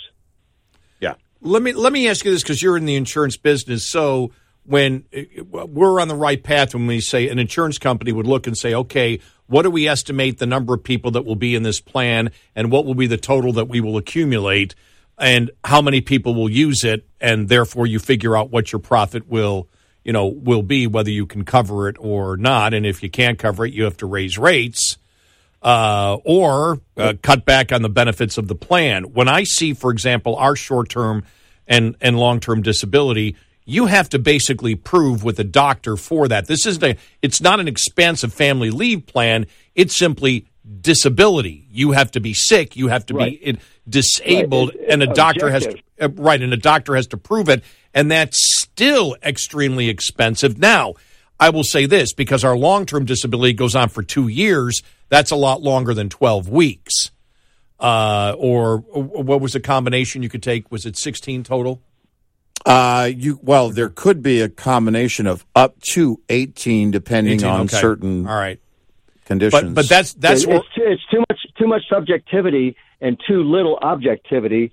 So people are going to tend to just gravitate to just maxing out as much as they can, like you said, your fellow worker years ago. yeah. yeah, Yeah. And you know, and what changes uh, uh, here, uh, what has changed here in uh, in Washington State is the the gig drivers. This is the pro the the, the gig- gig drivers, uh, the gig workers, and and so Uber drivers, Lyft drivers. What they what they're doing is in these states, and, and thanks for the call and the input. We appreciate that, John. Uh, what they're doing in these blue states is they want to take essentially uh, the, the the contractors out of the equation. You shouldn't be your own contractor. There are a ton of people that drive for Uber and Lyft and have no problem at all. It's not their main income. There are others that say, I can't make a living, the rates aren't big enough. But when state governments step in and say, all right, you got to treat them like employees, what they do is they change the entire nature of how commerce is done. There are so many small business owners in trucking that were affected by California's move on that. Mm-hmm. Now you've got to treat them as employees when you were working a business that had other business owners within it. And that's been the case with many businesses for a long time. In fact, companies like Walmart do that all the time, where they have contractors that work with them. In fact, it's thousands of other companies that work with them. And they're saying, no, you can't be a company that works for another company. And that's ridiculous. Well, and especially with the business model of of an Uber and a Lyft, which is, well, if we make it where you can completely control your hours, you know, because you're, you're in essence a subcontractor, well, mm then that makes it much more appealing to so many people that, oh, I can just do this. I can do this 10 hours a week. mm I can do it for five hours a week. I can do it when I'm on vacation and not other times. Yeah. But as soon as you become an employee, then what management wants, probably in all likelihood, since it changes the relationship, would change the incentive of management to get as much productivity out of that worker as possible. Yeah, right. So the relationship changes. And so part of what was the incentive for drawing people to do that is now gone. It's gone. And, you know, and that and and the potential is gone. You know, and look, you and I remember when that whole rideshare thing had first started. Yeah. I mean, yeah. it was so West Coast. Liberals love this idea. And it started they were the way they were talking about it is, well, no, this, you know, it's a ride share, right? This is why they call it ride share for those that don't know, there may be some people that don't realize why it's called rideshare. It was promoted at the very first, it was promoted as this idea of, well, John is going that way too. Right. So there'll be an app where so, you can connect with somebody who's going that way and you'll pay them and blah blah blah blah blah and it was it was a totally different um uh, it was a transportation commune it really was. know, that's what it was. legal hitchhiking. exactly. That's what it was promoted pay. as early on. Yes. yes. You know, and so, and then everybody, the first thing was, I don't know if I want to get in John's car. I don't know, John. You know, but it was like, uh, well, no, it's going to be, you know, there will be companies involved here, mm-hmm. some oversight from the companies that are, you know, doing this. And so everybody, they just had a ton of questions. Yeah, but I got to ride in John's car. John got French fries under his seat. I don't know if I want to. And then again, I might want to ride with John because he has French fries under his seat. But but it was you know it was a totally different spirit to it, and now it is. How dare you allow people to become contractors? Look, I get it. I think the business model is not conducive to making a ton of money, and the rates need to be changed. That's between the contractors and Uber, contractors and Lyft. And if they can't attract people to work that kind of you know job as a contractor, then you're in trouble. If you can't incentivize it that way, then you're not going to be able to do it when the government steps in and says they've got to be an employee. Mm-hmm. Eight six six ninety red eye. Lines open for your calls. 866 90 Red Eye on Red Eye Radio.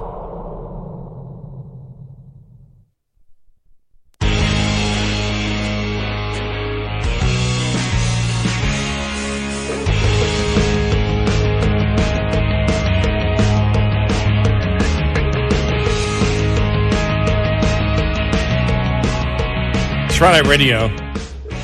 He's Eric Harley, and I'm Gary McNamara. Just reading this headline James Carville. What the hell is White House doing on New York migrant issues? Jeffries and Schumer should have acted to fix this. well, he has a point. I know. I mean, yep. look, uh, you don't have to go to Mayor Adams. You don't have to go all the way to the nation's capital Right there in New York, go to your senior senator. Well, we talked about how Adams going to court in order to try to temporarily at least revoke right. the sanctuary sta- uh, sanctuary city status of New York. And we'd said at the beginning of this week, I wonder when they'll do that. And then that happened. Reading an article here in Real Clear Politics, why Chicago should jump, should dump, excuse me, its sanctuary status. Yeah.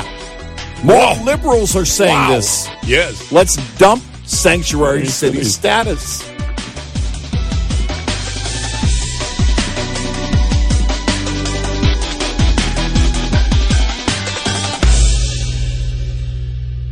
This is Red Eye Radio on Westwood One.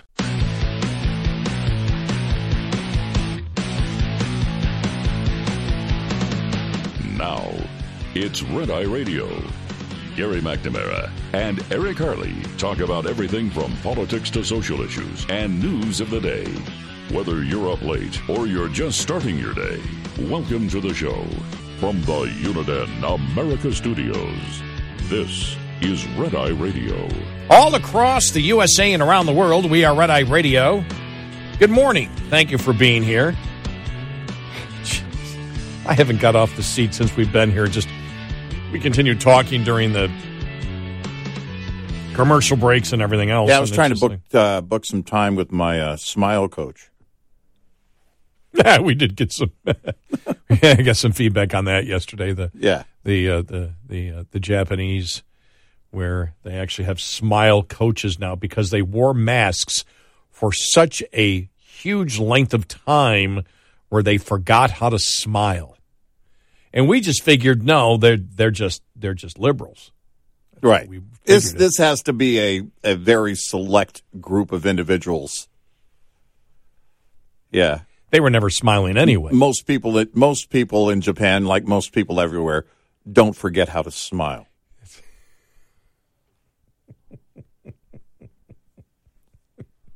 Now you may not have a reason to smile in you know in, in in whatever situation you might be in. You know you might think, oh, uh, okay. You, by the way, that brought up something. We've asked this question before, but I have to ask it again. Just going through the news of the day yesterday, and this relates to the whole smile thing. And by the way, you're listening to all over the place Thursday. All over the place Thursday. right. Uh, you you see some of these people on the left, and and I wonder, I, I think to myself, are they ever happy? Not in the sense, are they ever satisfied? You know, with you know whatever uh, agenda item or or you know whatever they might be on as we follow them. I mean, that's that's when we see them. My question is, you know, do they ever smile naturally? Do they, you know, do they have those? Do they do they go home in the evening and go, oh man, it's it's everything's just going so great. I had so much fun today at the protest. I was screaming at this cop, and I was, you know, blah blah blah blah blah. Oh, it was so much fun. How was your day? I mean, I just think to myself, do they go through life as a miserable person?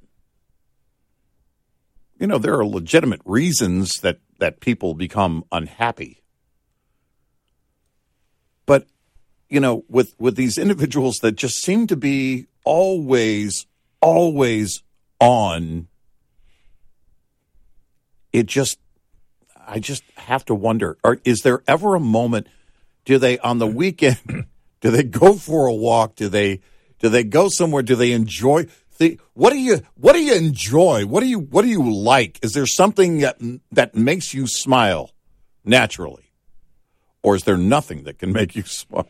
Well, it was interesting because there were a couple of studies that came out this week hmm. on this whole issue. Conservative teenagers are, in general, significantly happier than their liberal peers, according to a study conducted by Columbia University. Now the thing is, that it was a small study because there are only two conservative teenagers.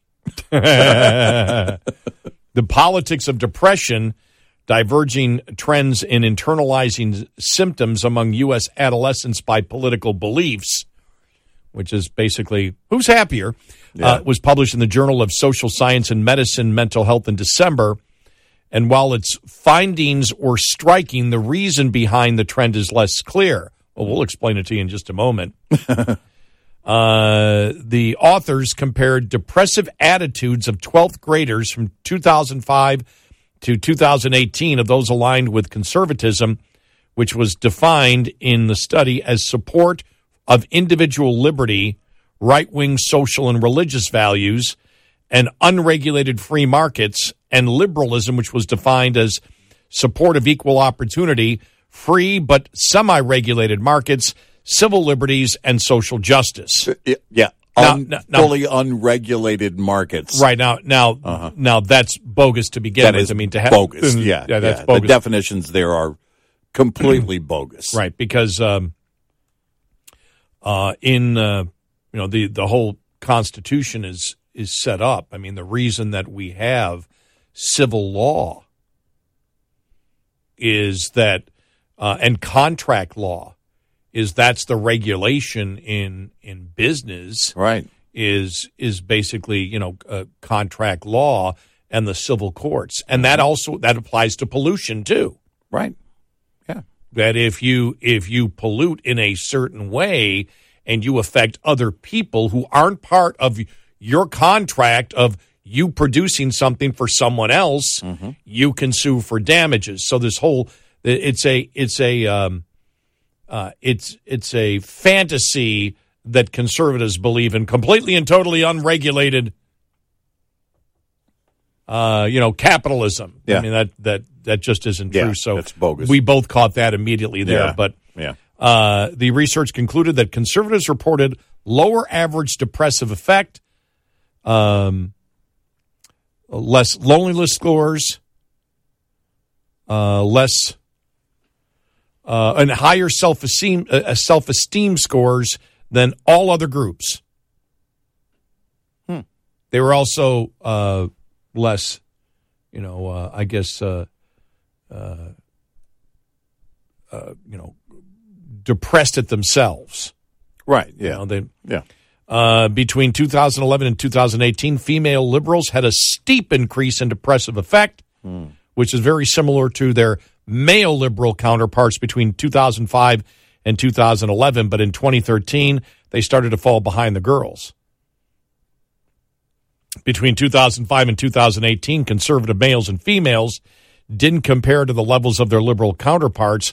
During that time, conservative males had a slightly higher depressive effect than their female conservatives. Well, that's simply because the female conservatives don't pay attention to you know, The males. male conservatives, right? that's where the depression comes in. Um, I, folks, I Is that made based that on experience?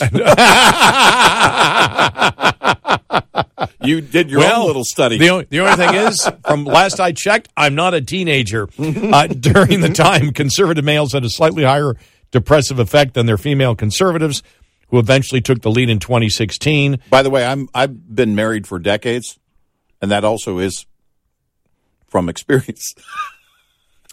In, She in- doesn't she doesn't listen to anything I say. I'm just joking. In addition, when looking at all categories surveyed, researchers found that the more educated families were, uh, the more likely their child was to be depressed. By the way, you know that when they say educated, they're Yeah. talking about standard schooling. They're talking about college degrees. They're not talking about intelligence. Right. Or yeah, even yeah, IQ. Yeah. No, they they have an arts degree.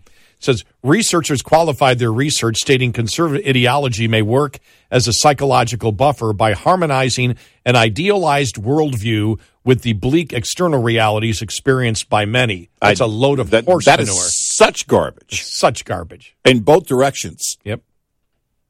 Wow. Go to extremes much? No, I here's here's what it comes down to. If we're talking adolescence, all of this is where. I mean, if you're getting into the, the colleges, if you're getting in, and and of course the schools, there are other environments outside the home. No doubt, no doubt, but it largely begins in the home. Not every child is a uh, has a you know a the same political beliefs as their parents. Uh, it's it is the nature of an adolescent to uh, defy authority, and and but it is taught. It is a behavior that is taught. If you if you repeat to them over and over again that they are a victim, that they are being victimized.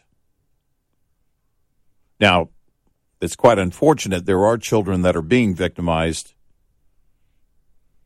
But if you're creating victimization where it doesn't belong and applying it at every measure, and that's how you're, whether you're a, a teacher or a parent, then this is what's going to happen. You're going to have this mindset because their brain is forming and they are getting, they believe, preparing to go out into the world, but you have filled them with this thought that they are a victim for so many reasons. Right. It, I, I think it's uh, the the uh, I, I think it's twofold here, and it could be more. It could be threefold, but just off the top of our heads, uh, here is is what we're doing. But if you look at it, the the victim mentality that you're a victim. For example, Bernie Sanders telling college students you can never make it because of billionaires. Therefore, you live a life of envy and jealousy of somebody else. Well, that doesn't make you happy. I find that people that really are caught up in envy and jealousy are not happy people Right. because they're not satisfied with their own life, Right. and they believe, uh, as you know, Bernie Sanders told them, you can't make it. That no matter what they do, they're told they can't make it, and therefore they feel depressed. I feel that the the victim mentality that's promoted by liberalism, of course, is going to depress young people, and also all the lies that they are are constantly uh, th- that that are constantly thrown at them, and that would be climate change. You know, you see a Greta. You know, we were talking about the whole uh, uh, Japanese situation where. Uh, People have to learn to smile because they wore masks, and we went, yeah, but you got some people. I just said then Greta must have worn one for her entire life, Yeah. because she never smiles. Well, why doesn't she smile? Because she's been brainwashed that she's never going to make it to an adult because the world's going to be gone. Right. As we've said, it's reprehensible that liberal adults do that. But I believe that the depression that liberal children have is a direct result of uh, liberal adults brainwashing young people with the fact that there is no future for them. Right. Uh, whereas a conservative, number one, you view yourself as autonomous. You view yourself, you don't judge people by stereotypes. I think that if you are a racist, I think you're a pretty uh, envious and jealous person. When you practice identity politics on a consistent basis, naturally what comes with that is envy and jealousy. That group has it over that group. Right. When you deal as an individual, because one thing they didn't uh, do here, because they talked about racism, we'll talk to a conservative black versus a liberal black and find out who's happier and more content and more satisfied with their their their life. Skin color has nothing to do with it. It's your mentality. It's how you view life. Mm-hmm. It's how you were raised. It's the fact of, well, yeah, we know there's problems. Who doesn't know there's problems? But that's not going to do me any good to worry and obsess about it and go out and protest every day. I need to get working in order to help improve society. That's what I'm going to do. I'm going to get involved in society. I'm going to become a productive member of society. I'm going to accomplish goals. I'm not going to go through life as many liberals do with envy and jealousy and they hate their job, but they also fear the unknown.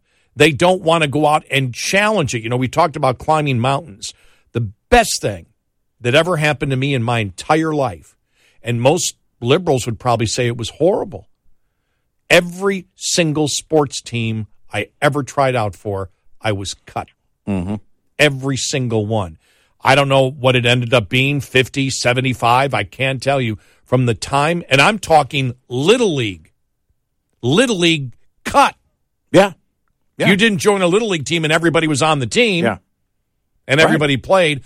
I was cut from every single from the time I went tried out for little league. What was that? Eight or nine years old, all the way till 18 years of age. The only basketball team I ever made was a coach who didn't cut, and he said, "I don't cut because uh, we have three months that we train before we have the basketball season, and everybody will quit." And we started out with 26 people on that team, and by the time we got to November of that year, a couple of, we had four, and then we got three more people. We had seven people. That's how hard he ran you.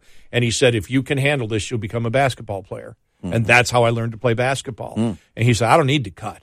I'll work your Yeah. I'll work your butt off.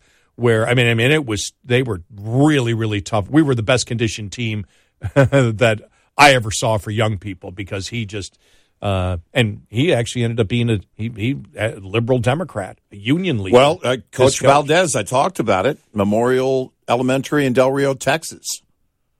You know, uh, this kid Shawn Hickenbottom was on the track. I tried out for uh, for football. I had no business trying out, none, none. And and Shawn was circling the other kids on the track. He was so fast, and he grew up to be Shawn Michaels, the professional wrestler. And the adult in that situation, in that moment, Coach Valdez said, Look, I know you and your friends love music. What about music? And he was a musician, by the way. It still is today. But my but going through that and and that failure so many times you Exactly. could take you could take it one you could take it one way of saying I'm a victim. Yeah. That I should I No, should I be could have lived my life that right, that, that I that I should be entitled. Or you sit there and say um, I remember my mom used to tell me all the time she said you would be you'd come home you'd be crying and everything else and we felt terrible. And at times you did very good in the tryouts and we thought you should make it you know legitimately and you didn't. You got cut. Goes and then 10 minutes later you'd be out throwing the ball again. You Mm. just never and they said well maybe it's the best thing the best thing that ever the best thing in my life are all my failures because that's and, where I, and I learned now we've I learned eliminated failure. You're a victim. You're not failing. Someone is failing you. And so it got to the point where failure didn't bother me. Right. It's like, okay, it's part of life. Move on. Be optimistic. The next thing will come along. You And learn you just never stop. You learn to uh, to to be drawn toward your strengths and to improve. And at some point, you're going to be helping others. I mean, they ca they they probably came to the right conclusion here, but the completely wrong methods. Oh, my gosh. And com- completely wrong The variables premise. that they the premise and variables And the they looked at were completely wrong Yes. to look at, which Yeah, they were. shows they're not as highly educated as they think. Right. Eight six six ninety red eye. Get in touch with Red Eye Radio toll free at 866 90 Red Eye.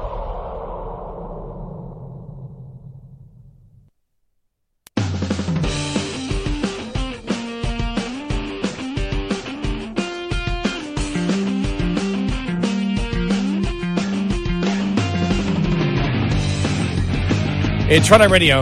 He's Eric Harley, and I'm Gary McNamara. I think I agree here. Uh, this Fox News uh, article about uh, why conservative teenagers are happier, a lot happier than liberal teenagers.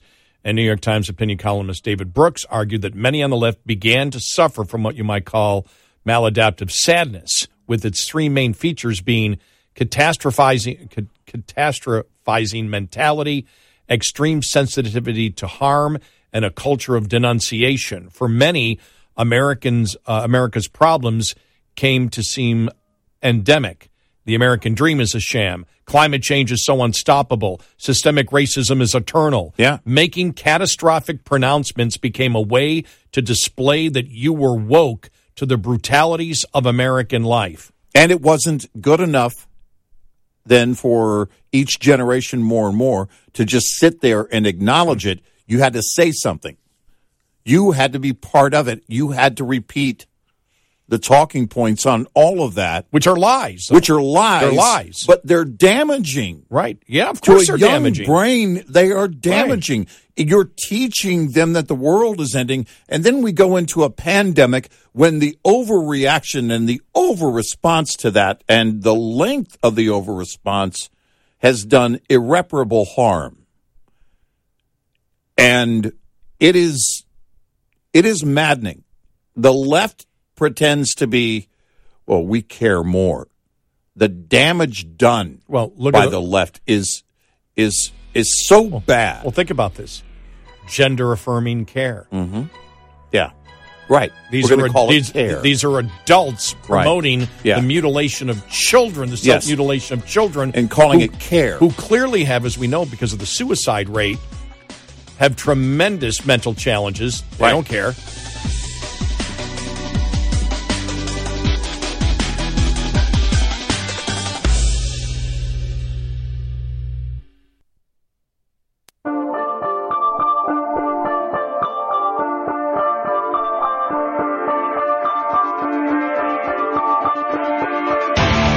Taking politics out of politics. Gary McNamara and Eric Harley on Red Eye Radio.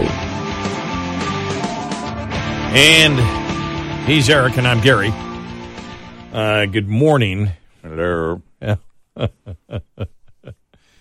uh, Tesla and uh, Twitter CEO Elon Musk said Tuesday on CNBC's last call that working remotely from home is BS and morally wrong. I don't know if it's morally wrong. Yeah, if he's I- saying that you're that people that work from home, anybody who works from home and doesn't actually do the work, then yeah, okay, that's morally wrong. No, what he said is morally wrong is because so many other people uh, have to actually go to work. And here's because it's what he said. And, and I was after I read this, I went, was he doing a doobie with Rogan again? He might be. Uh, or David Faber at CNN. I don't know. I'm, I'm not accusing David Faber of smoking dope. so- well, since we came to the conclusion, what was it, three weeks ago, that everybody's high? Yeah, well, just leave possibilities out there. I'm not, you know, Uh, whatever. Musk said, "Look, I'm a big believer that people need to be more productive when they're uh, when they're in person. The whole work from home thing. It's sort of like I think it's like uh, there are some exceptions, but I kind of think that the whole notion of work from home is a bit like you know the fake Marie Antoinette quote." Let them eat cake. It's like that made no sense to me. Yeah. It's like it's like really you're going to work from home and you're going to make everyone else who made uh, your car uh, come work in the factory. You're going to make Yeah. people who make your food that gets delivered that they can't work from home. Yeah. Uh, the people that come fix your house they can't work from home. right. They can work from my home. But you can. Does that seem morally right? That's messed up. No, that's it's Wow. perfectly fine. Wow. Wow. It's perfectly fine. if if you can be productive. But I, I look one of the one of the things early on is when COVID first started. There was a drop in uh, in productivity for the actual worker, but because of the savings of not having to go to work for the company, I mean the Yeah. savings of the, the company, there was actually more productivity, but it wasn't based on the increase in productivity of the worker. It was based on the savings. Right, And- which was but- always going to be right. temporary. for- and, and it was in most cases. and that's what it was. And they Right. found out in so many jobs it was temporary. And then the productivity started s- slipping. And well, look, when fifty percent of the people remember Mm-hmm. this came out about six months after everybody was working at home, Yeah. except for us at Red Eye. yeah, That uh, and and we decided since everybody since fifty percent of the people said they were drinking during the job that we decided well just bring in a bottle to work every day. why not? Uh, but it's a bottle of Diet Coke, but why not? exactly but and and so we went well and so what they found out a lot of companies found out not all companies because there are people that are self-starters. My buddy jeff who worked for years in sales mm-hmm. La- he last worked for caterpillar. He only went into work like once a month. But he was a s in his job he was a self-starter. Jeff Bezos started a Amazon is a home yeah business. this is not the same jeff no, no, they are not the same not, person. Not, not the same. But I mean, he but he he was just as productive. But uh, he uh, when he went to work for the company, the company was about oh I don't know probably sixty miles away. Hmm. So there was no need to him to go and sit in the desk every day. He had his office at home, and they knew what he was doing, and they were and he did sales, right? yeah he did sales. Yeah, so they Yeah. know if you're working or not. Yeah, they know if you're working. So it was Yeah, look, hit your quota. If you double your quota in two days, take 28 days off. And I got another buddy of mine that works uh, actually uh, actually works for a bank and works from uh, works from home. It's a bank in another state, but it's you know I have a I have a family member who is an underwriter for a, a massive global corporation, and he has always worked for from home, always uh, in that in that position. And in and in that case, um, you know, I know he believes he's more productive. Yeah, Now, I probably, and I haven't asked him, probably if I said, well, what about the people that work with you? Would would you wish that you could see them in person? I'm thinking he might say yes, that he would like to be able to see them in person every day, because there's a difference of when if you're a self starter, but you're hiring people who you really never see, you don't get to really know and understand whether they are self starters like you are. Right. You can't you can't make that observation. And I'm guessing I could be wrong, but I'm guessing he probably knowing him would probably say that. Next time I see him, I'll ask him. As you know, but yeah. but there are people. But he uh, he's always been a self starter since day one that I met him. I mean, and there are there are those people that exist out there, and a lot of times in sales, you have to be a self starter. Mm-hmm. You you know, if you really wish to be a successful Well, again, if you're not making your numbers in sales, they don't care where you are. And if you are making your numbers, they don't care where you are. You're going to have Yeah, to you're going to have to make the sales one way or the other. So, they don't care. Build a treehouse if you need to, but get the job done. so that was sort of weird when Elon Musk said Well, that it- because it, doesn't make he any said sense. didn't well, make it. it's yeah, you know the, the thing is is that at Twitter, you know when he did that and he said, "Okay, you got to come back to work."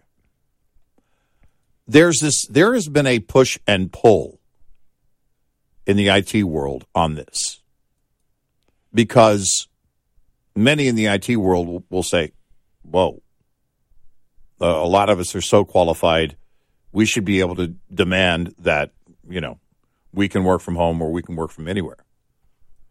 And there were employers, you know, major, major companies that were saying, nope, you got to come back to the office. And then all of a sudden they hit the brakes on it and said, oh, okay, well, wait. Because if your IT department has a revolving door, all of a sudden you realize, well, what do we do to retain people? Well, you're going to have to look again at what you can offer people, right? Now that's just the, the the the back and forth, the give and take, the relationship between the employer and the employee. But at Twitter, when he did that, there was in the media there was a lot of you know the the the it the story was there was a lot of pushback uh, internally. If his attempt here is to justify why he did it at Twitter, it's not going to that that's no uh, it, that's not a thoughtful justification. In fact, it's not a justification at all. If you want to say that, look, there are jobs you have to that you have to do, and employers that will say all day, "Sorry, I don't care who you are or what you do for the company, you report to the campus every day." And that's just that's just the way it's going to work. And companies have a right to, de- to determine that. And if if doing that hurts their bottom line because they can't keep the right talent on board, which is happening with some companies, then they'll have to adjust. That's just the way business is. But trying to say, well, it's not fair because you get to work from your home and the uh, and then the, you know there are people that have to go in and build cars. Well, sorry, that's it, it's that's that's like saying you get to work in a Cush office while they have to go Work out in a factory. in, in a factory or dig ditches or or Right. do road repair or that yeah, was that, was doesn't- well thought that- out by not thoughtful Elon at Musk all. at all. And and we were you know we can relate to it because when COVID started, you know, we told the company we were not, and I think we were one of the few shows in the nation, even local, you know, Mm-hmm. Even local lo- shows, local and national, Yeah. that stayed in the studio, and Yeah. we just said, "There's we just don't." And for me, you know, I'm you you drive a mile or a mm-hmm. mile, two miles, something It's like that. two point two. 2.2 miles, all right, where, you know, mine's almost 30. Mm-hmm. But I just, I knew, I, I knew that there's a certain pattern. And even driving in, I'm thinking and analyzing on the way in. And I know that, you know, because I wake up at 10 o'clock, I mm-hmm. sleep till then. Mm-hmm. If I, if the show started at 12 and I only had to walk into my office studio to do it and you're on a screen, you know, I'm, I'm going to be in my, you know, Dr. Denton's with the padded feet, mm-hmm. you know, because that's where I, what, that's what I wear to sleep every day. Your Buffalo Bills pajamas. my, my Buffalo Bills pajamas with, with the Dr. Denton's, as I call them, with the, with the padded, with my Josh Allen padded feet. Uh, and, but, uh, and it just, it wouldn't be, it wouldn't be the same. And I, we feared that the, the byplay back and forth that we have being, you know, eight feet, seven feet away from each other, you know, in person and how you can read, you know, uh, the other person, your body language, eyes, everything, that you just can't do that. You just can't do it on a computer screen. Well, I had to do it for three weeks during COVID because uh, Yeah. a couple of members of my household uh, were consistently t- testing positive, and due to the company policy, I couldn't and didn't want to bring it here. I mean, I, I never tested during that period. I never tested positive, but um, I couldn't. I couldn't show up, so I was in the uh, tool closet in my hallway. but I got up every day and I got ready for work because I thought, well, that's going to be the only way to even try Mm-hmm. and mimic, you know, uh, what we do here. But It was the thing weird. is, is yeah, it, it's not. The, the problem is, is that you know, if you're not present, quite often you don't feel present. But it's not. But that's the nature of this job. Um, Well, and, and that's and I guess the point it was strictly a business. It had nothing to do because my life would have been a heck of a lot easier. Yeah. doing COVID just to sit at home and do it. Right. But I just was obsessed with the fact that it's going to change. It's going to change the timing of the show, and I we just can't do that. We just and we. I mean, we I, as forceful as we get, which was like, no, we're doing it from here. yeah, and they agreed. I mean, that that there was there was really no problem on it because Mm-hmm. you know we were just uh, you know quite insistent on doing it, and since we knew the other guys had to be here, Mm-hmm. yeah, uh, you know, then we were going to be here, right. and so and it was I mean, we never talked about this, but it was the right decision, right? Oh, all Yeah, day. without question. Yeah, yeah. You know, because we Yeah. did, and we had said we said, because when we started the whole you know the pandemic, we said, look, this is one of the biggest stories of our lifetime. yeah. There's no way. And and I will tell you one thing. During COVID, for example, when you and you still see it today, where people now are doing interviews where it was never acceptable before to do an interview where the sound wasn't perfect. Now it's the You know, norm. now it's the norm. Now you sit there and they all talking and it's like, but the sound isn't crystal clear. Mm-hmm. It's, you know, they're obviously doing it from their computer at home and you would never allow that before. And now, so actually, in, in our opinion, this was something that you and I talked about, that the quality of television broadcasting, the actual sound of it, and we're sound people, was not up to the professional standard that it should be. And many, even national networks now do it. You know, well, I- Rogan, I- I- Rogan does a podcast, right? Yes. and he he has people in studio. I think Edward Snowden is the exception for obvious Mm-hmm. reasons, but you're in studio. I mean, he flies you in, whatever, or if you're going to be in town, I guess I don't know how they make that arrangement, but whether they it was back when he was in L.A. or now in Texas, they're there, and the reason that they're there is because that uh, that energy in the room is what will Well- carry that. I mean, you know, it's I played I played audio Same. yesterday of Dershowitz, yeah, and Dershowitz has been doing all of his interviews from his home on his computer. yeah, And the sound- all- and so many are doing it. The right sound now, the sound the sound quality is not good. right. It's not good. Right. And we just said we're not going to we're not going to chance that. We know what the sound quality is here. We sell sound. Yeah, we can't and we could tell in and many radio shows we went whoa man the timing isn't there wow that sounds bad boy it doesn't sound like they're actually in shows, I mean, studio yeah you know, you had- tv shows were really bad Well, I mean, you you had anchors and and uh, and weather people doing their broadcasts from their living room. I mean, they, they basically that's the the way they decided to go. And I, I don't know what other choice they would have for TV, but for radio, I mean, we're unique in that you know, we're kind of a small operation, but it's not. You know, it was never going to be. a- a- it just wasn't acceptable No, it to wasn't. do Nope. this show remotely. 866 90 Red Eye. We'll be right back with more Red Eye Radio with Eric Harley and Gary McNamara.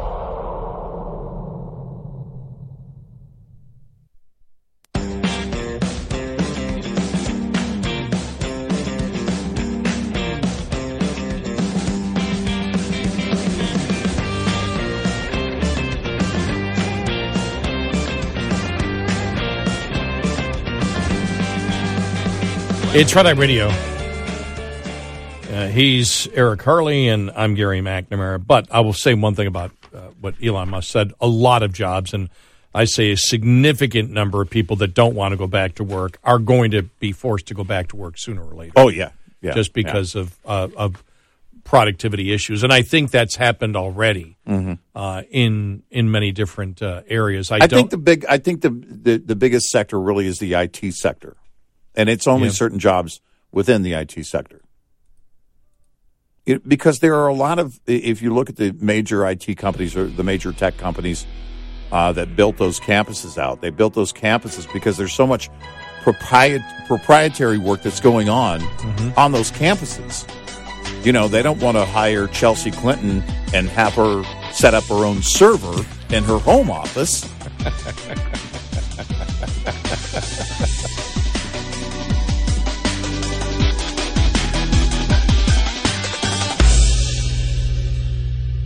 This is Red Eye Radio on Westwood One.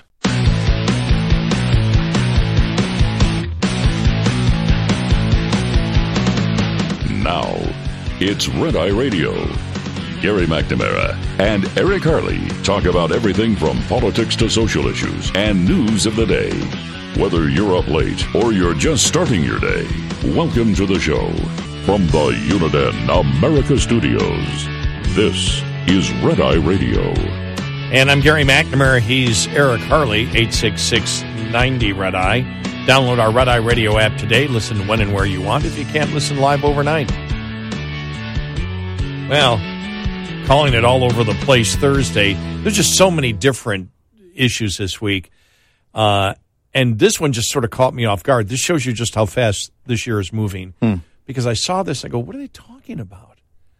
Reading here and just going through the Wall Street Journal saying, oh, there's a ton of Supreme Court cases coming down in the next couple of weeks, including student debt relief. Huh? What? Oh, it's Oh. almost June. That's when I went, oh my gosh, it's June. Because I'm thinking, well, didn't they just hear that? They heard it in February, but uh, the court heard arguments in February over uh, two cases challenging President Biden's plan to forgive up to $20,000 in student loan debt. Biden administration argues it has uh, authority to forgive debt under the HEROES Act, a 9 11 era statute that allowed the federal government to provide student debt relief to soldiers. Justice Department lawyers say the law gives the Department of Education broad power to forgive student loans in response to emergencies such as the coronavirus pandemic. A group of Republican led states argue that the executive branch has exceeded its lawful authority, trampling on the separation of powers laid down in the Constitution. The cases could have significant, even beyond the Biden administration's $400 billion forgiveness plan, giving the Supreme Court uh, is skeptical uh, of federal regulatory authority. Um, you know, it's I, I believe they're going to come out and say that uh, that the executive branch went too far. Just with with the Supreme Court. I mean, if you want to look at the West Virginia coal case, uh, if you want to look at um, the eviction Moratorium. moratorium, Yep. everything else. This this is doesn't this am, am I wrong anywhere? Does this not fall in the same the same ballpark as as all of those? No, I, That- I would say that that um, maybe even more so, or, or or maybe in a more obvious way, uh, because of how the funding is allotted and and the authority of, again, the executive authority versus uh, congressional Right. authority on this. I mean, I don't I don't believe you can I if you're not a partisan, I don't think you a liberal partisan. You, Mm-hmm. There's no way you can look at this and say that the Heroes Act, which was specifically for 9/11 Mm-hmm. to provide student debt relief to soldiers, Right. has anything to do with COVID. Right. Years later, 20 years later, has got nothing to do with COVID and forgiving in general all student loans $20,000 Right. or up to $20,000. Because then you could, uh, you could, any administration could take that and interpret it in any way that they wanted to. Right. I mean, if they, if if they're, if the court would allow that, then you know what wouldn't that allow? I could see the court saying, "All right, if Congress wants to change student loans and do forgiveness, Congress can do that." It's yeah, well, yeah, it's that simple. Because I I started thinking, you know, what would be an analogy, and I thought, okay, you get a certain deduction on your taxes. Mm-hmm. You get a certain deduction for I don't know, uh, um, Child tax credit. child tax credit, Mhm.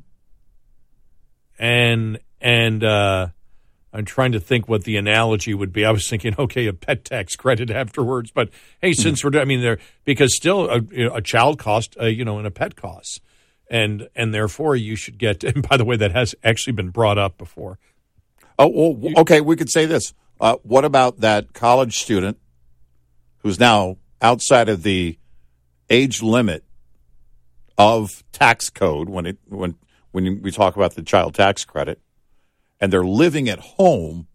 Now, okay, all right, Right. no, no, okay, yes, right. Yeah, they're When- 24, or right. maybe they're 44, Right, and they're okay. living at home. That that would be a better analogy than my dog analogy. I was doing I was doing that on the fly. Actually, when I think back of it, that was a pretty flawed legal argument on my on my part.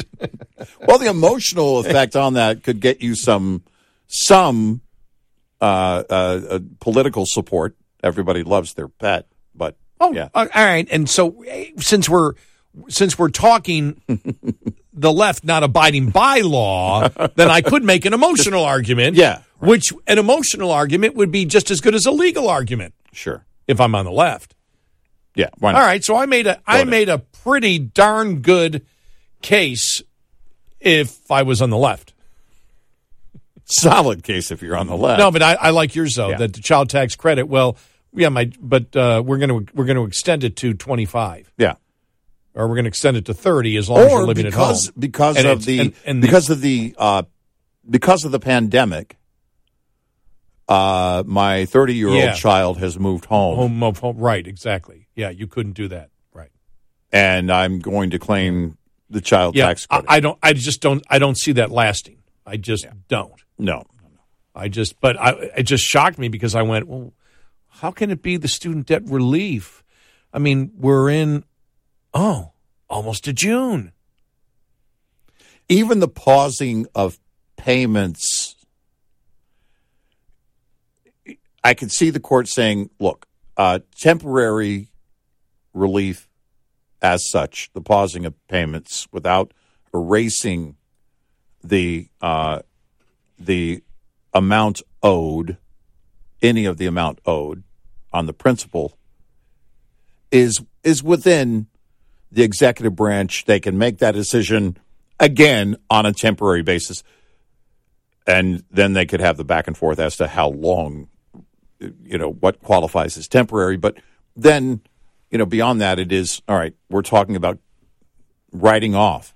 it's just write it off. Write it off. Yeah. Uh, uh, in some cases, tens of thousands of debt that the student owes. And keep in mind, you know, we talk about uh, student loans, government student loans. We, the people, are the bank. We didn't decide that through our representatives. They would be Right. like the board of directors in this case, Mhm. and the board comes to the, you know, they, all right, the shareholders and whatever, and we're the shareholders, and we we fund everything. And if they want to do that, they can do that. They can start that on the on the floor in the house and see where it goes. You know, I had a uh, as I, I had mentioned this because I had a, a, golf tournament a couple of weeks ago, and I met a young woman who I I know, and and uh, uh, she um, knows all these. She knows all these guys. They went, you know, they just they hung out together for years. Yeah. And when I got into the conversation, they were just harassing the daylights out of her Mm-hmm. because she voted for Biden. Hmm. And you know, she goes, "No, but I'm a conservative." Because you can't be a conservative and vote for Biden. I'm like, "Oh, this is interesting. Let, Oh, me, wow. let me see what's going on here." And it was about abortion. Hmm. And I went, "Okay, here we." And I remember thinking, oh, yeah, "I may go to this party," and I talked about it on the air because I've had so many. I've had more abortion discussions since last year with pro-choice women that I've left going, uh, they don't know where to go. And and but it's sort of an example here of the whole college admission things because I, I went through the the typical argument. She goes, "Well, uh, a woman has a right to do whatever she wants with her body." I said, "Well, then you're for abortion all the way up to birth." Well, no, no, there has to be a limitation on it. Well, then it's not about a woman's body. What are you talking about? I said, "Well, you just said if it's if it's about a woman's body, then you believe it's up to birth. You have to." Hmm. If you say no, what should it be limited to? Like 15 weeks? Yeah. Well, then it's not about a woman's body. It's not about just the autonomy. It's about, in your opinion, you're saying no. At one point, the life of the child becomes more important than my body. So that excuse just went away. And I then I asked her, I said, Do you believe the Supreme Court was wrong in their decision? She said, Yes. I said, Here's what they decided they decided that they can't it's not up to them we live in a republic hmm.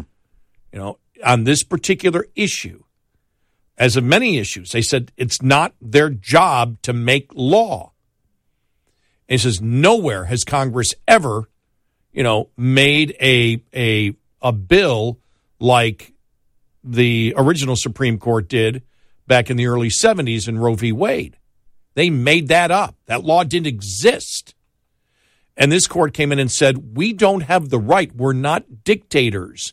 This is a hard, this is an extremely controversial topic and a hard topic for many people because it's about where life begins. Right? Mm-hmm.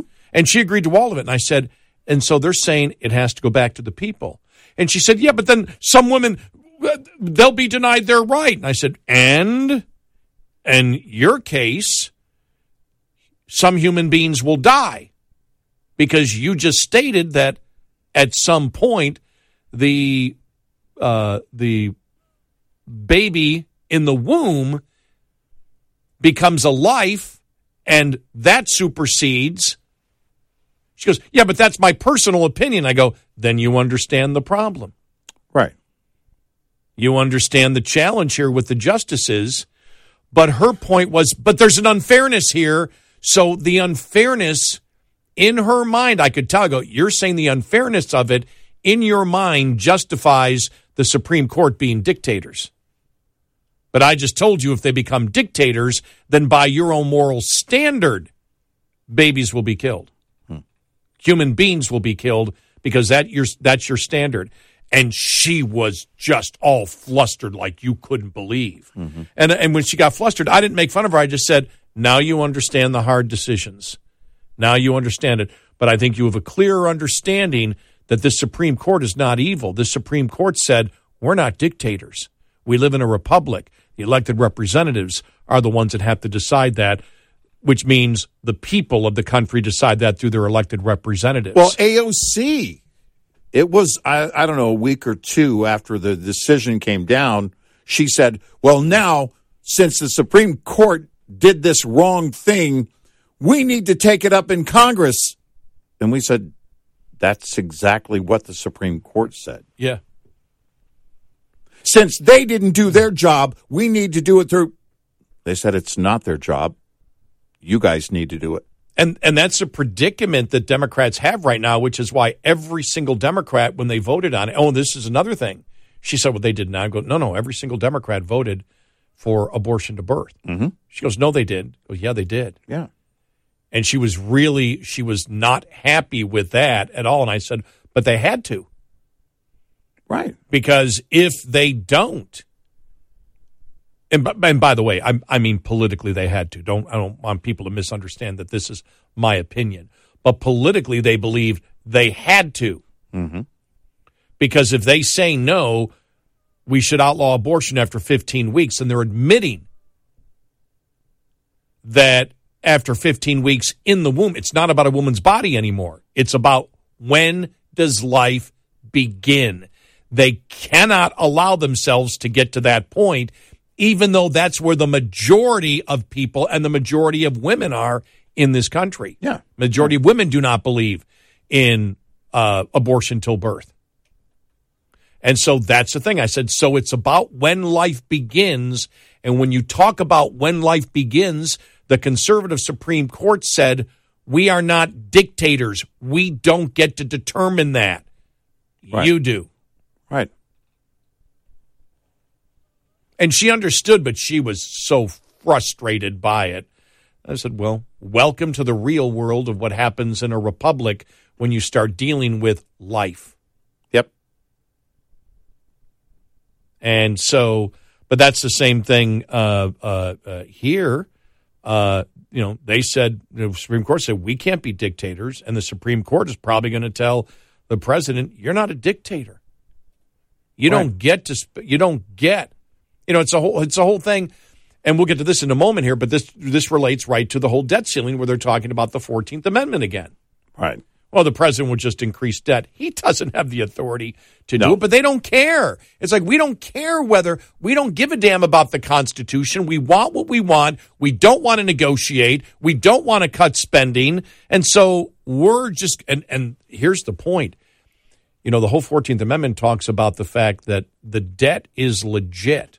Once the Congress passes it, that all the debt, you know, that the that the union because this really came from the Civil War Right. that the the union that debt is legitimate. The country cannot say. Remember when Trump said we need to pay pennies on a dollar, Right. and pay off these people? No. Fourteenth Amendment, You owe the debt. right? The Fourteenth Amendment prohibits that Right. because the debt is legit, Right. and he's taking that. Well, if the debt's legit, then I can do this because the debt's legit. It's like Right. no, no, no, no, no, no, no. Doesn't say anywhere that you get. It simply says the debt is legit. It doesn't say that you don't that you don't have to negotiate and you don't have to, you know, be fis, you know, be be involved in fiscal sanity. Mm-hmm. But Congress is the one who increases the debt limit. Right. You don't. Because Congress does all the spending and all anything to do with the debt increase, which is related to spending. So it's the same thing. He wishes to be a dictator there. And so what you have from the left is it's okay for us to reject the Constitution, reject the republic we live in, if it fits our needs. Yeah. Well, that's how all dictators, Exactly. dictatorships start, Right. or one party communist systems start. Right. or fascist systems start. 86690 Red Eye. Hi, I'm Jen Loomis, a transport safety expert at JJ Keller, and I'm here to share a tip on compliance, safety, accountability. Compliance, Safety, Accountability, or CSA, is the FMCSA Safety Compliance and Enforcement Program. Its goal is to hold motor carriers and drivers accountable for highway safety and to reduce crashes, injuries, and fatalities on our roads. CSA does this by assessing the safety performance of motor carriers and drivers based on data collected during roadside inspections, crash reports, and FMCSA investigations. Based on the data that is compiled, motor carriers are assigned a score. The carrier is then grouped with other carriers who have had a similar number of safety events. Carrier scores within the group are then ranked to determine intervention priority. Low scores are better, so carriers with the highest scores are those that are most likely to be targeted for intervention by the FMCSA.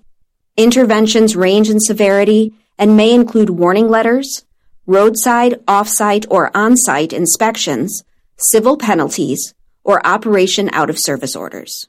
This tip was brought to you by J.J. Keller and Associates. Visit us at jjkeller.com. Coming up, more with Gary McNamara and Eric Harley. It's Red Eye Radio.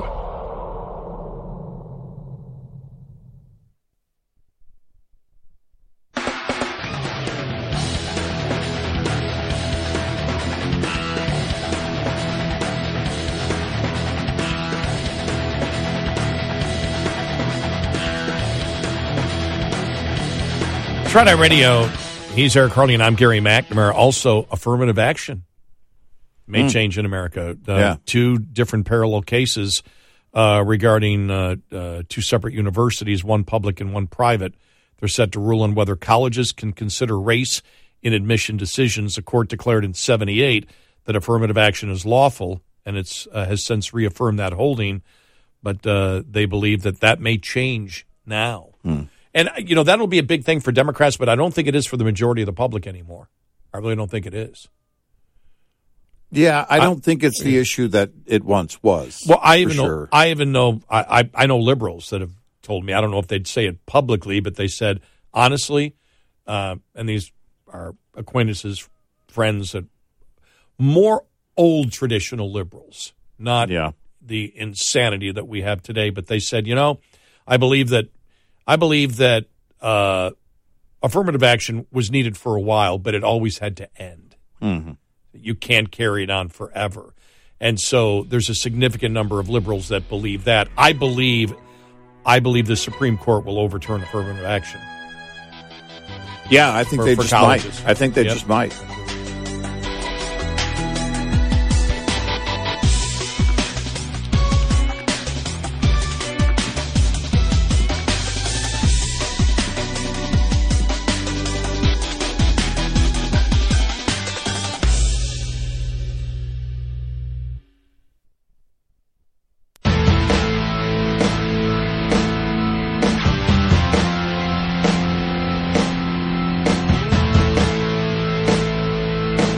You're listening to Red Eye Radio from the Uniden America Studios.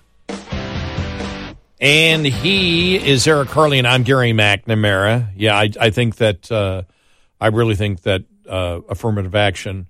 Uh, I think that will be gone in in uh, in colleges. Yeah. for uh, admission, uh, and I I don't think there's going to be a huge. I think you're going to hear the usual, uh, you know, the the usual suspects on the uh, the left that will that will bring it up. But I think most people look at it now, and like I've said, I've just and again, it's anecdotal evidence from people that are I view as old school liberals who you know who actually you know uh, remember and went through the Civil Rights Act and all that that that have said, yeah, you know, I think for a time it was needed, but it eventually had to end.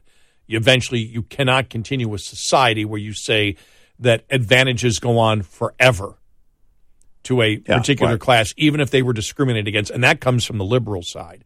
And I think from the conservative side, it, the the simple point would be, where does it state that you can do that in the Constitution? Hmm. If you're talking about strictly the legal element of it, not the not the the moral issue. The moral issue would be the political issue of the fact that it has softened even with liberals who have said, okay, you can't do it forever. Now, what does that mean? Well, that means that there probably are more people now that say, okay, affirmative action has to end. It's been it's been long enough. And the interesting thing is, it's right in the middle of of the left talking about reparations that would bankrupt states and and now the country. Yeah. But uh, so that's fascinating. The other one is the uh, the whole gay rights issue uh, is now that's another one going to be decided in the next couple of weeks, and and this could affect a number of of different cases out there. This case is the web design company. Uh, this was a suit filed in 2016 for a federal court order declaring it exempt from the state's anti discrimination law, which requires that businesses open to the public treat customers equally without regard to sexual orientation. A federal appeals court in Denver agreed with the state that the uh, 303 creatives, that's it's, it's 303 creative is what they're called, services were not exempt from that requirement. The company owner, an evangelical Christian, appealed that ruling to the Supreme Court, fearing that a gay couple could someday seek her services to help celebrate their marriage. She views her work for hire as an artistic expression of her own beliefs and considers compliance with the anti discrimination law as akin to the state compelling her to declare support for same sex marriage.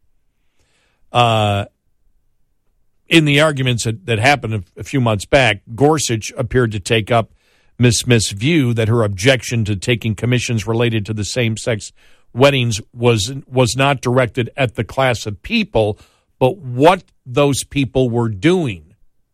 They were The behavior. Yeah, the behavior, which was the actual marriage. Uh, as Gorsuch said, there are certain heterosexual unions that your client would not speak for either. Right. For example, if you wanted a commitment ceremony that you were now officially living together, she would not do that, even if you Right. were heterosexual. Right. It goes against her beliefs. Right. Uh, and uh, he said there are certain heterosexual unions that your client would not uh, speak for either. Justice Gorsuch told uh, the attorney uh, with the advocacy group Alliance Defending Freedom, who's representing Ms. Smith. So the question is, isn't who, it's what. Always, said the lawyer, adding that Ms. Smith has done work for LGBT customers seeking services unrelated to marriages. Right. You know, this goes to the whole cake thing, too. Yeah. The whole cake thing was based also on, I believe they lost their case, didn't they? Or was that, I can't remember what happened to the cake. I'll have to check that one. But that was related to, I'll bake you a cake, I won't design it. And that's where this whole, the artistic thing came in, that this is about my artistic expression. I do things that my, are, my artistic expression. I'll bake you the cake. I'll find you somebody who will design it for you, but I won't design it for you because that's my art and my art is based on my faith. And the same applies here. Yes. Yeah. Anybody can come in and ask for them to design anything. But if the behavior is something that falls outside of the belief, if their art is based in their belief, if they founded their company based on their belief system, then they have a right to say, no, I won't do that. And it has nothing to do, again, with the class of people that are asking. It's the behavior that they're asking for or engaging in. Because you're basically saying this artist must behave in this, This way. way. Right. This isn't like, uh, let's just say it's a, uh, another type of art. It's someone who sells paintings. They're not saying, hey, well, wait a minute, I need to qualify you and see which class of people before you buy this painting. Anybody can buy the, if anybody can buy the painting, now somebody comes in and says, oh, we want to commission you to do a painting of this. Well, I won't do that. Because And- that, that would be the next thing. If I'm a painter and I paint what I believe Right. and I sell what I believe, and someone comes in and says, but I want you to paint this. Right. And what's the difference between the creative services in a web design company or someone who decorates a cake Right. versus someone who uh, versus uh, uh, uh, someone who paints a picture? What's the difference? Right. And and that's, you know, I think it's a very simple if you look at it this is this is where it's been distorted by uh, you know, along the way by the left. Here's- well, you must you must engage in this behavior with me. You know, because we, we talked about the when it came to the the uh, the cake baker in in Denver. There are plenty of places you can go. I think the store owner, in fact, said we had 13 or something like that other bakeries that were willing to, to decorate the cake within just a few miles of our store, right here in the area. Well, no, it had to be we need you to conform. Uh, here's another one. You're a you're a uh, Christian wedding DJ, or you're a Christian DJ, Mm-hmm. and you do church events and you do Christian weddings. Right. Can you be forced to do a gay wedding Right. and play songs? You know, uh, play songs that are not in you know, be forced to play songs that are not in your playlist that are all Christian related. Right. Or any event where they come in and say, we're going to have this kind of party, this kind of event, and we want you to essentially act outside of what you have set up for your business based on your beliefs Right. in order to accommodate us. because at that point and this is this is where you know you butt heads is the fact that you're saying that then I cannot be in a business that creates something based on my religious beliefs. Right. And I think the Supreme Court, it'd probably be 6 3, could be Yeah. 5 4. I do believe that uh, I'd be very surprised because uh, I can't imagine what it would be. You know, we, we've talked about, for example, the, the uh, radical liberal transgender activist movement. We've seen where it has gone today. You know, it was never, and it's never been, you know, remember, it was first, you just, you need to tolerate us, right? Right, You need yeah. not to discriminate us, tolerate us, not discriminate us. Then you must accept us. Right. And now it's you must be forced to celebrate with us. That's where it's gotten to. Mm-hmm. And I think that's where the Supreme Court will say, no, they, they don't have to. Now, you still have to sell them the cake Right. in that in that particular instance. The cake you would still have to sell, but you don't have to decorate it outside of what your uh, art, your creative art is at that point. And I think probably the same will be said for this web designer, who apparently has a history of no, I've worked, well, you know, on other projects with uh, LGBT clients but I don't do marriages. When I start doing those creative things, those are things that are based on my beliefs, and there are certain heterosexual things that I also will not do. Uh, there was a case earlier uh, this year, another case out of Colorado where the cake baker lost their appeal. I thought that and this did, yeah. this was a different case though, and it was about a gender transition case or cake, and they have lo- they lost their first appeal, but I mean, you know, this is a uh, the, because the the wedding cake for the gay couple, when the Supreme Court issued their decision, that was a narrow, uh, you know, that was a narrow decision. It was not, you know, a, a wider based decision. And I guess it was only a matter of time, and we'll see if they do it in this case, where the decision is is broader. But ultimately, I think it will be decided at, at SCOTUS, and it may be with this case, in a broad sense, that if you establish your business as such, it, it would be one thing if, you know, because if the if the state creates a law, right, um, uh, through elected representatives and the governor, and that process that says, well, you can't do this uh, in terms of discrimination and and who has access to your business.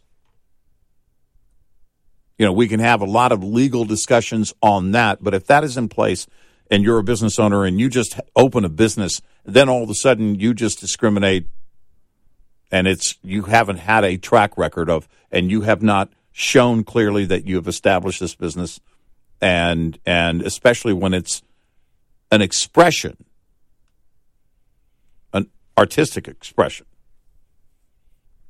then you're likely not going to that's you know that's you're probably not going to get a uh, a pass from any court on that. If you just say well no i'm shutting my door to anyone who is you know this or that. If you're saying i won't behave and take part in their behavior that's very different And I, I honestly believe that, you know, the Supreme Court at some point needs to decide on that exact thing. It needs to be a broad decision uh, on this on this case, on all these cases. Uh, also, they'll be looking at liability for social media companies for content that they didn't create, that the user creates, and also online speech. What is an online threat? So, those are a couple of other cases all coming down in the next couple of weeks. 866 90 Red Eye. Lines open for your calls. 866 90 Red Eye on Red Eye Radio.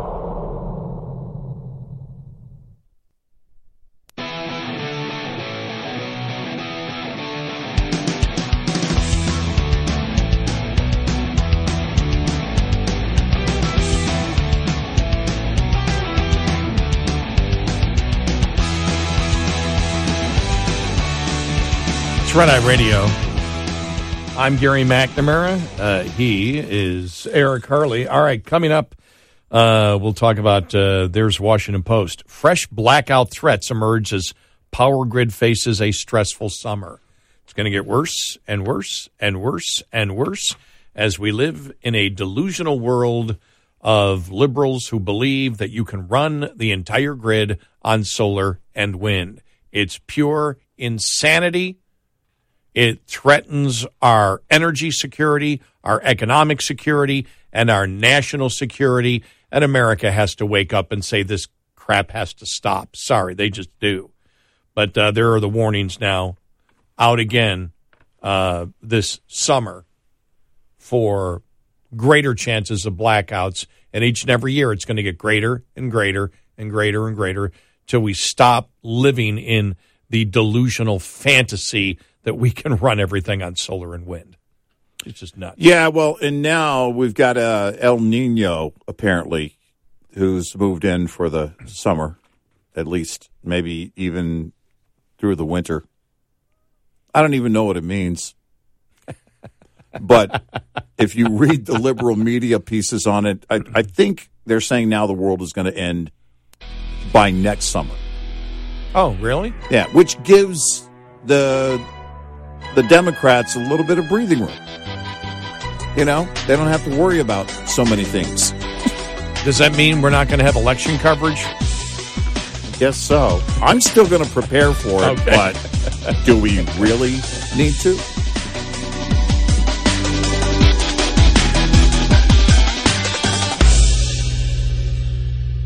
This is Red Eye Radio on Westwood One. The Bigger Pockets portfolio of podcasts are worthy of your investment. We're having a real conversation as real real estate investors. New episodes available every day. It's important to buy where it makes money and not necessarily where you want to travel to. Bigger Pockets, On the Market, Rookie Real Estate, or Money Podcast. The purpose of flipping is to create more cash so then you can reinvest into other types of properties. The Bigger Pockets Podcast on YouTube or wherever you listen. Welcome to Talkville, the ultimate Smallville rewatch podcast. Guest star Sarah Carter as Alicia Baker, although I didn't really work with her a lot. But Tom did, and they had some real big smoochy scenes. Yeah. Can we talk about that? Could there be any more sex? What was a three page makeout scene that just kept going? Good Lord, we get it. They have chemistry. Jump in now or catch up on any of the past seasons of Talkville on YouTube or wherever you listen.